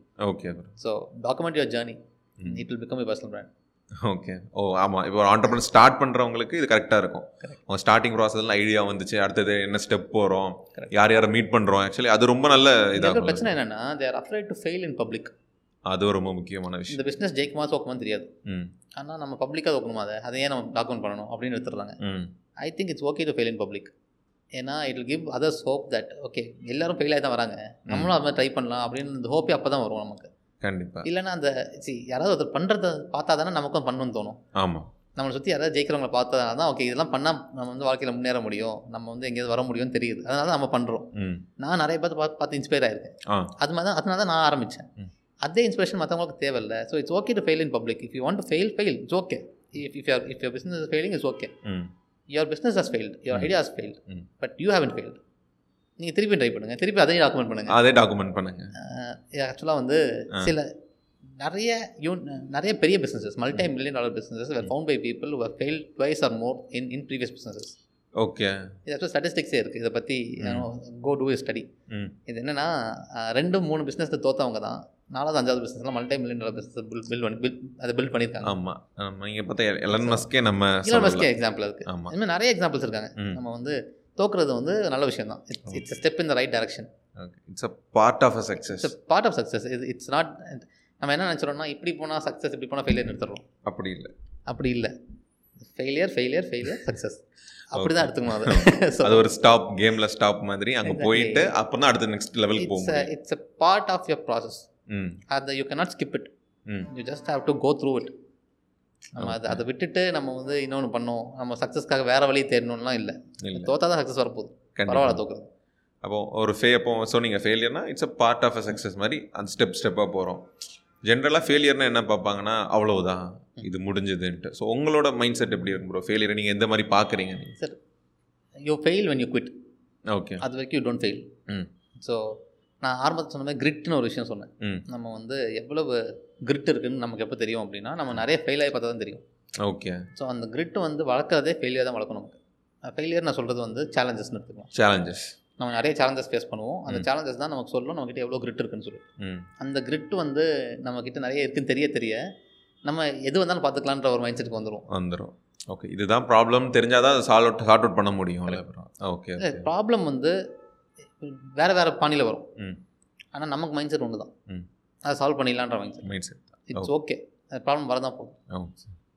ஏன்னா நம்ம வந்து தப்பு நடக்கும்ன்றதை நம்ம எதிர்பார்க்க வேண்டாம், ஆனால் தப்பு நடந்தால் ஹேண்டில் பண்ணுறதுக்கு ரெடியாக இருந்துக்கலாம். ஓகே, அதான் mind set mind set okay bro. Okay bro, அப்போ ஓகே ப்ரோ, ஆண்டர்ப்ரனர் செக்ஷன் முடிஞ்சது. நம்ம பர்சனல் செக்ஷனுக்கு போயிடலாம். பர்சனல் செக்ஷன் வந்துடலாம் ப்ரோ. இனிமேல் இது வரைக்கும் பார்த்தா லிங்க்டின் அது எதுவும் இல்லாமல் சுதர்சனன் கணபதி யாருன்னு மாதிரி தெரிஞ்சுக்கலாம். ஸோ ஃபஸ்ட்டு கொஸ்டின் ப்ரோ, ஆன் நிறைய பேர் கண்டென்ட் கிரியேட்டில் பயப்படுற விஷயம் ஆன்லைன் ஹேட்டட். வந்து கமெண்ட் பண்ணிடுவாங்களோ, நம்ம லுக்ஸை பற்றி கமெண்ட் பண்ணிடுவாங்களோ, நம்ம சொல்கிற விஷயத்தில் இன்னொரு பெர்ஸ்பெக்டிவில் சொல்லிடுவாங்களோன்னுங்கிறத பயப்படுறாங்க. ஸோ லிங்க்டின் ஆன்லைன் ஹேட்டட் இருக்கா?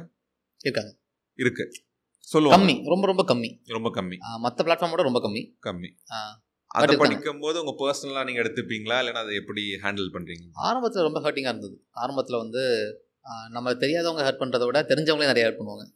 ஓ, தெரிஞ்சவங்களே கமெண்ட் பண்ணுவாங்க, அதெல்லாம் பண்ணுவாங்க. அதெல்லாம் வந்து அது ரொம்ப ஹர்ட்டிங்காக இருந்தது. But eventually I learn to overcome it. C நான் ஒரு புக்கை படித்தேன், if you, if you when you set out to add value to over a million people, thousand people will hate you. Not dislike you, but hate you. காரணமே இல்லாமல் thousand true fans theory மாதிரி thousand haters theory ஒன்று இருக்கு. Okay. And uh, as humans, hmm. our brain is not wired to take so much hatred. But you, have, you somehow have to, you know, uh, train your brain to take it. Hmm. It's okay. அவங்க hate பண்ணாலும் பண் பண்ணுறாங்க. But ஒரு secret என்ன தெரியுமா? Million minus thousand is still a million. எப்படி சொல்லுங்கள்? Million minus thousand is still a million. ஏன்னா நீங்கள் வந்து மில்லியன் பீப்புளுக்கு வந்து நீங்கள் பத்து லட்சம் பேரில் ஆயிரம் பேர் ஒன்றுமே தெரியாது. ஆனால் அந்த மீதி இருக்கவங்க எல்லாருக்கும் வந்து உங்களோட கான்டென்ட் வேணும்ல, அவங்களுக்கு அந்த வேல்யூ வேணும். நீங்கள் அந்த வேல்யூ கொடுக்கலன்னா நீங்கள் ரொம்ப செல்ஃபிஷ்னு அர்த்தம். ஏன்னா உங்களுக்கு நிறைய தெரியும், ஆனால் நீங்கள் சொல்லாமல் உங்களுக்குள்ளேயே வச்சுருக்கீங்க. அப்போ நீங்கள் தான் ரொம்ப செல்ஃபிஷ். அந்த ஆயிரம் பேரோட நம்ம தான் மோசம். நம்ம கான்டென்ட் கிரியேட் பண்ணது நிப்பாட்டிட்டா. நம்ம கான்டென்ட் கிரியேட் பண்ணால் நம்ம நம்ம வேல்யூ ஆட் பண்ணுற பாத்தில் இருக்கும். Let's add value. இது அப்படி எடுத்துக்கலாம். நம்ம நம்ம வந்து ஹேட்டட் எப்படி ஃபோக்கஸ் பண்ணுறதுன்றோட வேல்யூ எப்படி ஆட் பண்ணலாம். தௌசண்டாக இது பண்ணிவிட்டு மற்றவங்களை கான்சென்ட்ரேட் கான்சென்ட்ரேட் பண்ணலாம். ஓகே. அப்போ நீங்கள் ஃபஸ்ட்டு பர்சனலாக எடுத்துக்கிட்டீங்க, அதுக்கப்புறம் நீங்கள் ஹேட்டடாக இருக்க ஆயிரம் பேரை தவிர்த்துட்டு மற்றவங்களை கான்சென்ட்ரேட் பண்ண ஆரம்பிச்சு. ஆக்சுவலாக அது எப்படின்னா ரியல் ஃபீட்பேக் வரும். அது வந்து சில நேரத்தில் ஹேட்டட் மாதிரி வர வாய்ப்பு இருக்குது. ஓகே. அதனால் ரியல் ஃபீட் ஃபீட்பேக் எப்போ வரும்னா அவங்க உண்மையாக அவங்க கான் கான்டென்ட் லைக் பண்ணுறாங்க, ஆனால் அவங்களுக்கு இன்னும் பெட்டராக எதிர்பார்க்குறாங்க. அப்படின்னா அது வரும். அந்த ஃபீட்பேக் எடுத்துக்கலாம். ஆனால் ரியல் ஹேட்ரட், ரியல் புல்லிங்லாம் வந்து எடுத்துக்கணும்னு அவசியம் இல்லை. அதுக்கு தான் வந்து பிளாக்கு, பேன் இந்த பட்டன்லாம் வச்சுருக்காங்க. அதெல்லாம் யூஸ் பண்ணலாமே. ஓ தெரியுது. புல்லி பண்ண தெரிஞ்சால் இது பண்ணிட வேண்டியது, பிளாக் பண்ணிட வேண்டியது. சிலராக நம்ம லைஃப் தேவையில்லை. நம்ம நமக்கு எல்லாரும் தேவையில்லை. சில கைகளை விட்டால் தான் சில கைகளை பிடிக்க முடியும். Okay bro. Okay bro. அது மாதிரி நீங்கள் பேசுகிற நிறைய இதில் விஷயம் தெரியுது ப்ரோ. எப்படின்னா நான் நிறைய வீடியோஸ் பார்க்கும்போது ஸ்பெஷலாக சொல்லணும்னா யார் ப்ரீத்தை லாஸ்ட் வரைக்கும் ஹோல்ட் பண்ணுறாங்களோ அவங்க தான் வின் ஆகுறாங்க. அது மாதிரி டிஜிட்டலில் நான் உங்கள்கிட்ட கூட சொல்லி இந்த நேரில் பார்க்கும்போது நீங் உங்களை அவங்க கேர் பண்ண போகிறது இல்லை, இங்கே கொடுக்குற வேல்யூ தான் கேர் பண்ண போகிறாங்கன்ட்டு. ஸோ இது மாதிரியான இந்த வார்த்தைகள்லாம் எங்கேருந்து ப்ரோ இன்ஸ்பயர் ஆகிக்கிறீங்க? அது எப்படி ஆட்டோமேட்டிக்காக வருதா இல்லைன்னா அது சீக்ரெட் இருக்குது அது மாதிரி பேசுகிறதுக்கு? ப்ரோ என்னை பொறுத்த வரைக்கும் வந்து wisdom is is a product of work. Okay. நிறைய வேலை பார்த்தோம்னா நிறைய விஸ்டம் அதுவாக வரும். ஓகே. ஒருத்தர் வந்து ரொம்ப வயசாக இருக்காருன்னா நிறைய வேலை பார்த்துருக்காருன்னு அர்த்தம். அவ்வளோதான். ஸோ என்னை பொறுத்த வரைக்கும் வந்து வேலை பார்க்குறது ஒரு ஒரு சைடு, நாலேஜை எடுத்துக்கிறது இன்னொரு சைடு. ஸோ நாலேஜ் எடுத்துக்கிறது வந்து நிறைய புக்ஸ் படிப்பேன். நிறைய புக்ஸ் படிப்பேன் நிறைய புக்ஸ் படிப்பேன் அந்த பத்து வருஷத்தில் ஒரு முந்நூறு புக்கு படிச்சிருப்பேன். முந்நூறு புக். ஆ அது வந்து ஆரம்பத்தில் புக் படிக்கிறதே ரொம்ப கஷ்டமாக தான் இருந்தது. பட் அதை ஒரு ஹேபிட்டாக மாற்றினதுக்கப்புறம் அது வந்து அது இல்லாமல் பெருக்க முடியாதுன்ற மாதிரி ஆகிடுச்சு. ஓகே. ஸோ மாதத்துக்கு மூணு புக்குன்றதுனா ஆவரேஜ் ஆவரேஜாக மூணு புக் படிச்சு ஆவரேஜாக மூணு புக் நடந்தோம். அது அதை வந்து கோலாக வச்சு படிக்கிறது இல்லை இப்போ. பட் படிக்கிறது அப்படி மூணு புக் முடிஞ்சிருது. ஸோ அது மாதிரி ஆகிடுது. பட் ஆரம்பத்தில் வந்து ஒரு புக்கு ஒரு மாதம் முடிக்கணுன்றது கோல். ஸோ சீக்ரெட்டுன்னு சொன்னீங்கல்ல, அது என்ன சீக்ரெட் ப்ரோ? ஆக்சுவலி புக் படிக்கிற ஹேபிட்டை கொஞ்சம் சீக்ரெட்டாக கொண்டு வந்துட்டீங்க. ஏன்னா நானும் ரொம்ப வருஷமாக ட்ரை பண்ணிட்டு இருக்கேன், அந்த ஹேபிட் கொண்டு வர முடியல உள்ள. ஓகே. சரி, புக் படிக்கிற ஹேபிட் வந்து டெலிபரட்டாக நம்மளே வந்து அந்த அந்த சுச்சுவேஷனில் போட்டுக்கணும். புக் படிக்கிறது ஈஸியாக தான் இல்லை, ஆரம்பத்தில் இல்லை, அது ரொம்ப கஷ்டம் தான். அது ஒரு ஹேபிட்டாக பில்ட் பண்ண வேண்டியது இருக்கும். So but it's worthy habit to build. Okay. என்னை பொறுத்த வரைக்கும் வந்து புக் படிக்கிறவங்க எல்லாம் வாழ்க்கையில் ஜெயிச்சிருவாங்கன்னா இல்லை, ஆனால் வாழ்க்கையில் ஜெயிச்சவங்க எல்லாம் புக் படித்தவங்க. ஓகே. ஸோ நமக்கு அந்த ப்ராபபிலிட்டி ஆஃப் சக்ஸஸ் அதிகமாக கேட்கலாமே, அதை வச்சு சான்சஸ் ஜாஸ்தி சான்சஸ் ஜாஸ்தி பண்ணிக்கலாம். ஸோ வந்து அதனால நான் புக் படிக்க ஆரம்பித்தேன். பட் இப்போ அது ஹேபிட்டாக மாறிடுச்சு. ஸோ என்ன அது வந்து ஒரு லேர்னிங் பிளாட்ஃபார்ம் எனக்கு. இன்னும் நிறைய பாட்காஸ்ட் கேட்பேன். ஓகே. யாராவது எங்கேயாவது ஜெயிச்சிட்டுன்னு சொன்னாங்கன்னா நான் போய் அதை என்னன்னு கேட்டுவேன். இருக்கிற எல்லா மோட்டிவேஷன் வீடியோவும் பார்ப்பேன். எதெல்லாம் கண்ணில் போடுறது அதெல்லாம் பார்க்குறது. அதில் தப்பு இல்லைன்னு நினைக்கிறேன். நம்ம வந்து மோட்டிவேஷன் நம்மளை நம்மளே மோட்டிவேட்டாக வச்சுக்கணும். ரொம்ப ரொம்ப முக்கியம். ஆரம்பத்தில் வந்து இந்த அருணா அண்ணாமலை சாங்கு அப்படி அப்படிலாம் கேட்டு தான் நம்மளை மோட்டிவேட் பண்ணிட்டு இருந்த டைம். பட் அதுக்கப்புறம் வந்து ரியல் சக்ஸஸை பார்க்க ஆரம்பிப்போம். நம்ம சினி சக்ஸஸை விட அப்படின்னு சொல்லிட்டு ரியல் சக்ஸஸில் நம்மளை மாதிரியே ஒருத்தர் வந்திருப்பார். அவரும் வந்து சின்ன பிஸ்னஸ் வச்சுருப்பார், அவர் வந்து சக்ஸஸ்ஃபுல்லாக வந்திருப்பாரு. அந் அந்த கதையை கேட்கலாமே இப்போ நம்ம அப்படின்னு சொல்லிட்டு ரியல் சக்ஸஸ் வரைக்கும் கேட்க ஆரம்பிச்சிட்டேன்.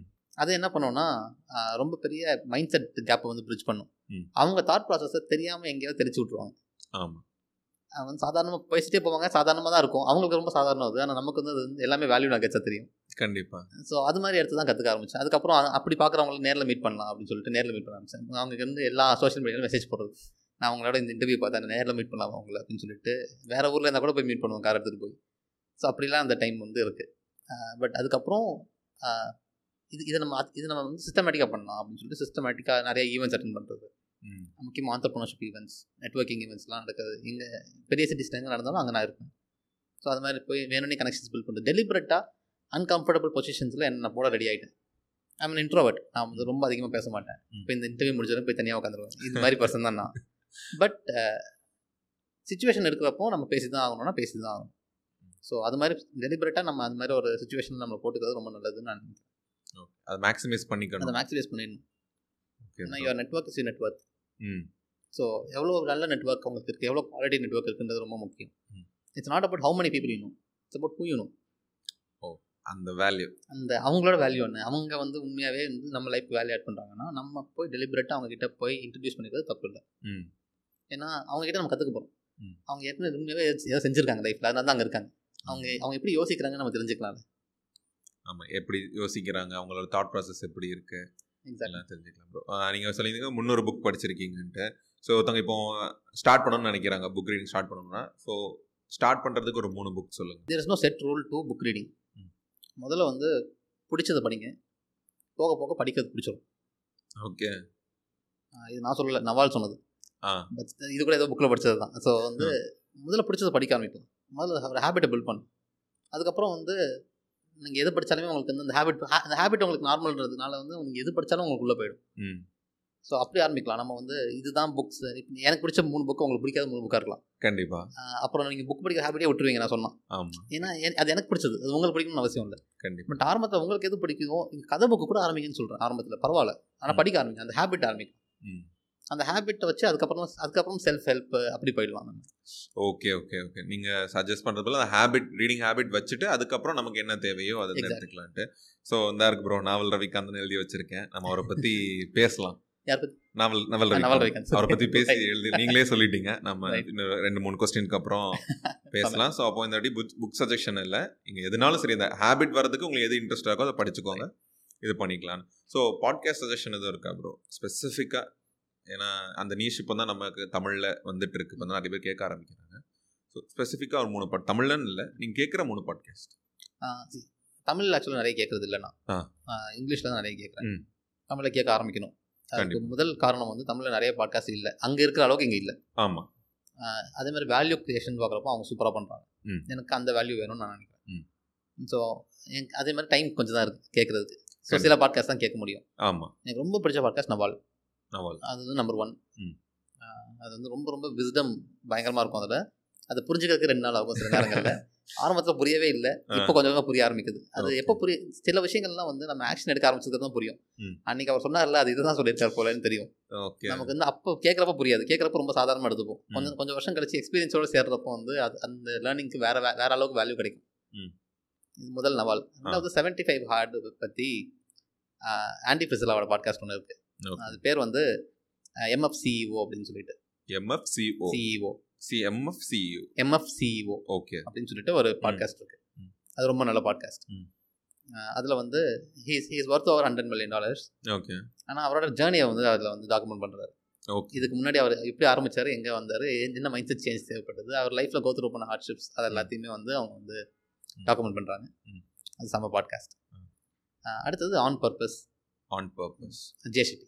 ம் ஸோ ஜெய் ஷெட்டி வந்து எவ்வளோ லைட்டாக கொடுக்க முடியுமோ அவ்வளோ லைட்டாக கொடுப்பேன். ஏன்னா இதுக்கு முன்னாடி இருக்க ரெண்டுமே ரொம்ப ஹெவி, அதனால நான் இந்த லைட் பாட்காஸ்ட்டே ரெக்கமெண்ட் பண்ணுறேன். ரொம்ப ஹெவியாக போயிட வேண்டாம்.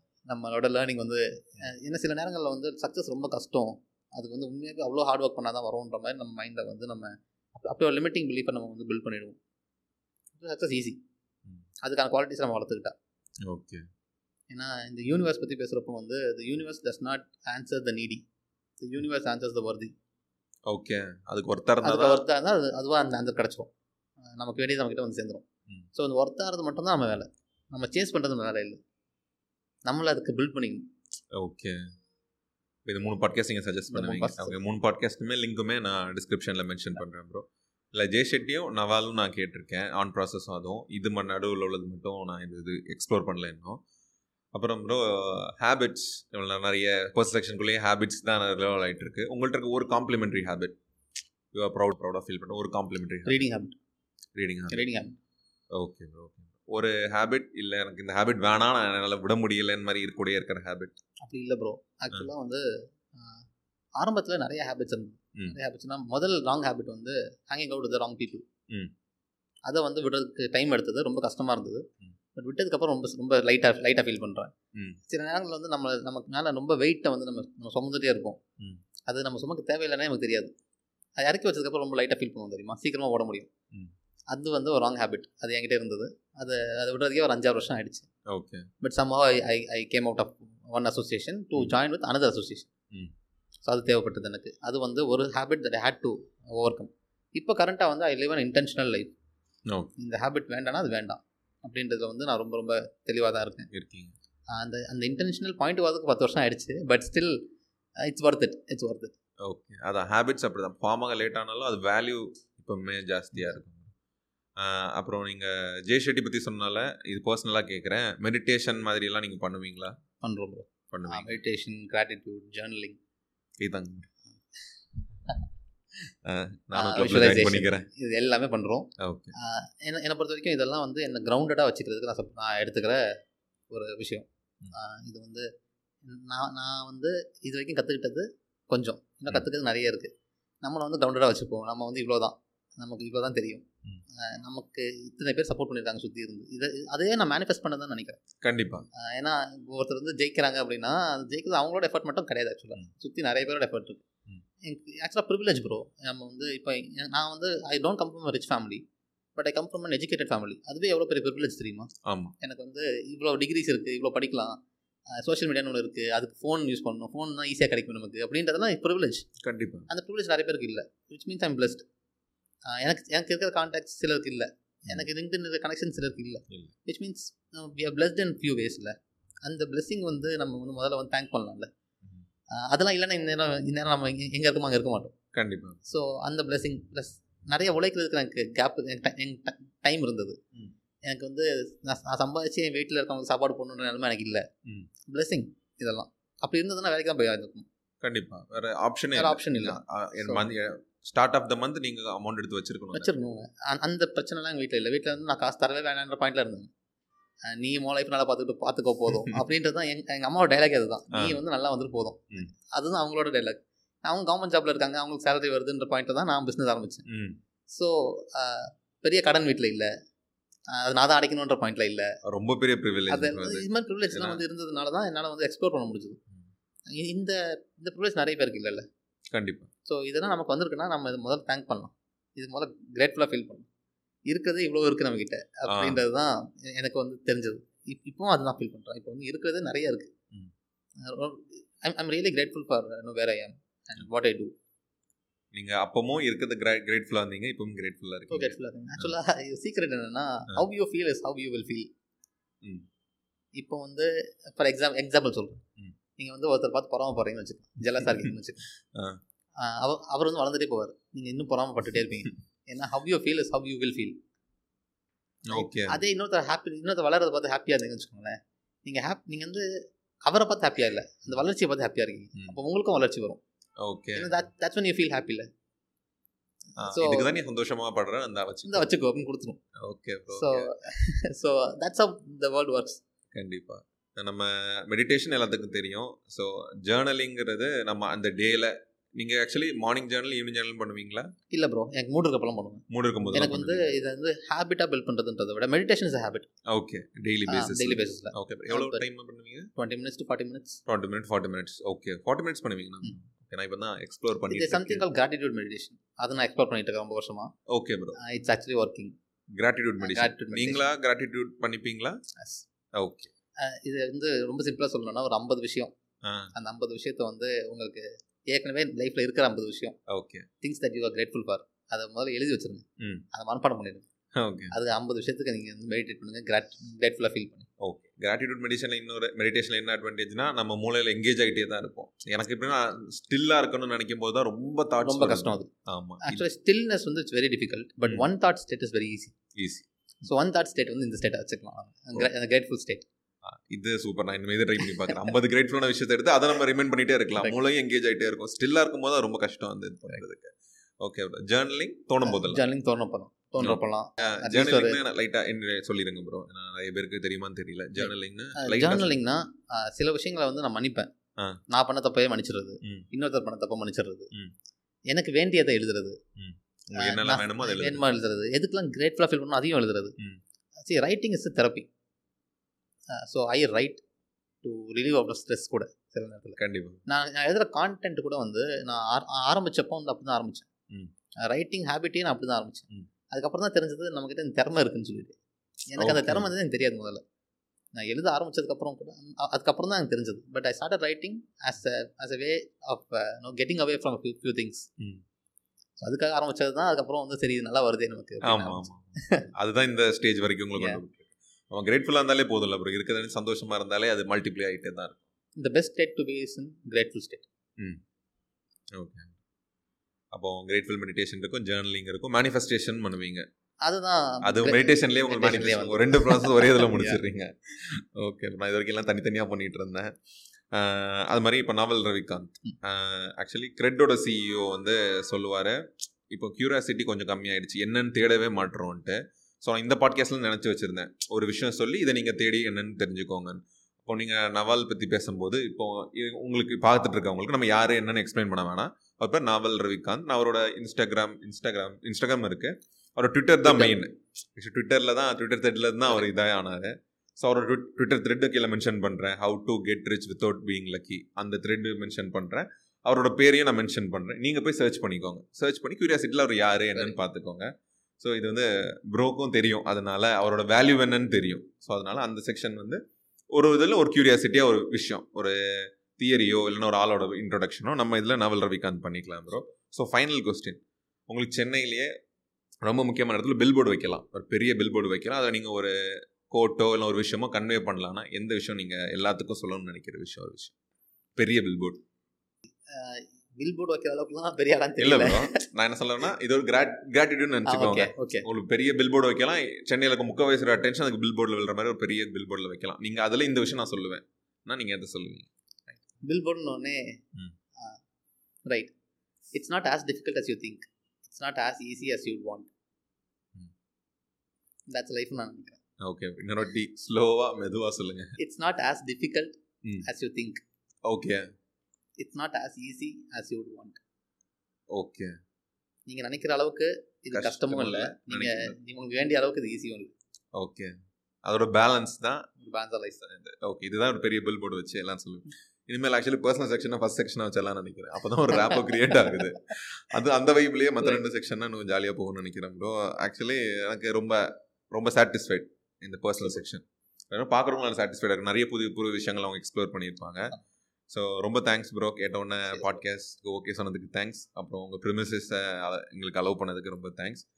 அதுக்கப்புறம் அன்றைக்கி பார்க்கும்போதுமே நான் அப்ரோச் பண்ணும்போதுமே நீங்கள் நோ எதுவும் எதுவுமே சொல்லிக்கல. நான் நீங்கள் ரொம்ப எல்லார்ட்டையும் அங்கேருந்து எல்லாத்திலையுமே நம்ம எந்துவாக இது பண்ணிங்க. எல்லாருமே உங்கள் கான்டாக்ட் நம்பர் கேட்டாங்க, நீங்களும் எல்லாத்துக்கும் கொடுத்தீங்க. அப்போவுமே எனக்கு தோணுச்சுது ஓகே என்ன சொல்கிறது, நம்ம லிங்க்டினில் பார்க்கறத விட பர்சனலாக இஸ் சம்திங் டிஃப்ரெண்ட்னு இருந்துச்சு ப்ரோ. அதை நான் நல்லா என்ஜாய் பண்ணேன் இந்த செக்ஷனில். நீங்கள் சொல்லுங்கள் ப்ரோ, இந்த பாட்காஸ்ட் செக்ஷன்லாம் என்ஜாய் பண்ணிங்களா? How you feel? ரொம்ப என்ஜாய் பண்ணேன் ப்ரோ, ரொம்ப ஜோவியலா, ரொம்ப கூலாக இது மாதிரி ஒரு செக்ஷன் வந்து பண்ணி ரொம்ப நாள் ஆச்சு ஆக்சுவலாக. So very happy. Thank you thank you bro, நீங்கள் கேட்டதுக்கு ஓகே சொன்னாங்க. நாங்கள் சுதப்பின விஷயங்களுக்கும் சாரி சொல்லிக்கிறேன் நான். So thank you so much. Yes bro, thank you. Thanks for வாட்சிங் த பாட்காஸ்ட். நம்ம பாட்காஸ்டோட ஃபைனல் செக்ஷனாக இந்த டைரியை சுதர்ஷன் கணபதிட்ட கொடுத்து, இந்த டைரியில் நம்ம அடுத்த மீட் பண்ண போகிற கெஸ்ட்டுக்கு அவர் கேட்குற நினைக்கிற ஒரு கேள்வி எழுத சொல்லியிருக்கேன். ஸோ அந்த கெஸ்ட்டுங்கிற யாருங்கிற சர்ப்ரைஸ் எதுவுமே அவருக்கு சொல்லிக்கல. ஸோ இந்த ஒரு ரிச்சுவலை இனிமேல் நம்ம பாட்காஸ்ட்டில் அடுத்தடுத்ததை கொண்டு போகலான்னு மாதிரி பிளான் பண்ணியிருக்கேன். அது மாதிரி நம்ம நெக்ஸ்ட் எடுக்க போகிற கெஸ்ட்டையும் ஃபைனலாக இந்த டைரியில் நம்ம அவங்க அடுத்த கெஸ்ட்டுக்கான கொஸ்டினை எழுதி வாங்கிக்கிறோம். இது ஒரு ரிச்சுவல் மாதிரி கொண்டு போகலாம் ஒரு பிளான் இருக்குது. ஸோ தேங்க்ஸ் ஃபார் வாட்சிங் த பாட்காஸ்ட் ஒன்ஸ் அகெயின். நம்ம பாட்காஸ்ட் யூடியூப்பில் வீடியோவாக அவைலபிளாக இருக்கிற மாதிரியே ஸ்பாட்டிஃபை, அமேசான் மியூசிக், கூகுள் பாட்காஸ்ட்டில் ஆடியோவும் இருக்குது. அதுக்கான லிங்க்ஸ் எல்லாம் டிஸ்கிரிப்ஷனில் மென்ஷன் பண்ணுறேன். அதே மாதிரி சுதர்ஷன் நம்மளோட லிங்க்டின் ஐடி, அவரோட இன்ஸ்டாகிராம், நம்ம பீயிங் சீனியர்ஸோட இன்ஸ்டாகிராம், என்னோடய பர்சனல் அக்கௌண்ட் எல்லாமே நான் டிஸ்கிரிப்ஷனில் மென்ஷன் பண்ணுறேன். நீங்கள் ஃபாலோ பண்ணிக்கோங்க. நம்ம பாட்காஸ்ட் பற்றியான உங்களோட சஜஷன் இருக்குன்னா அதை நீங்கள் வந்து உங்கள் கமெண்டில் சொல்லலாம். இல்லைன்னா நீங்கள் பர்சனலாக எனக்கு லிங்க்டினில் டெக்ஸ்ட் பண்ணலாம். இல்லைனா நம்ம இன்ஸ்டாகிராம் ஐடி கொடுக்குறேன், நீங்கள் அதுலேயுமே ரீச் அவுட் பண்ணலாம். Once again, thank you so much for seeing and listening to Being Seniors with Sriram Selvan.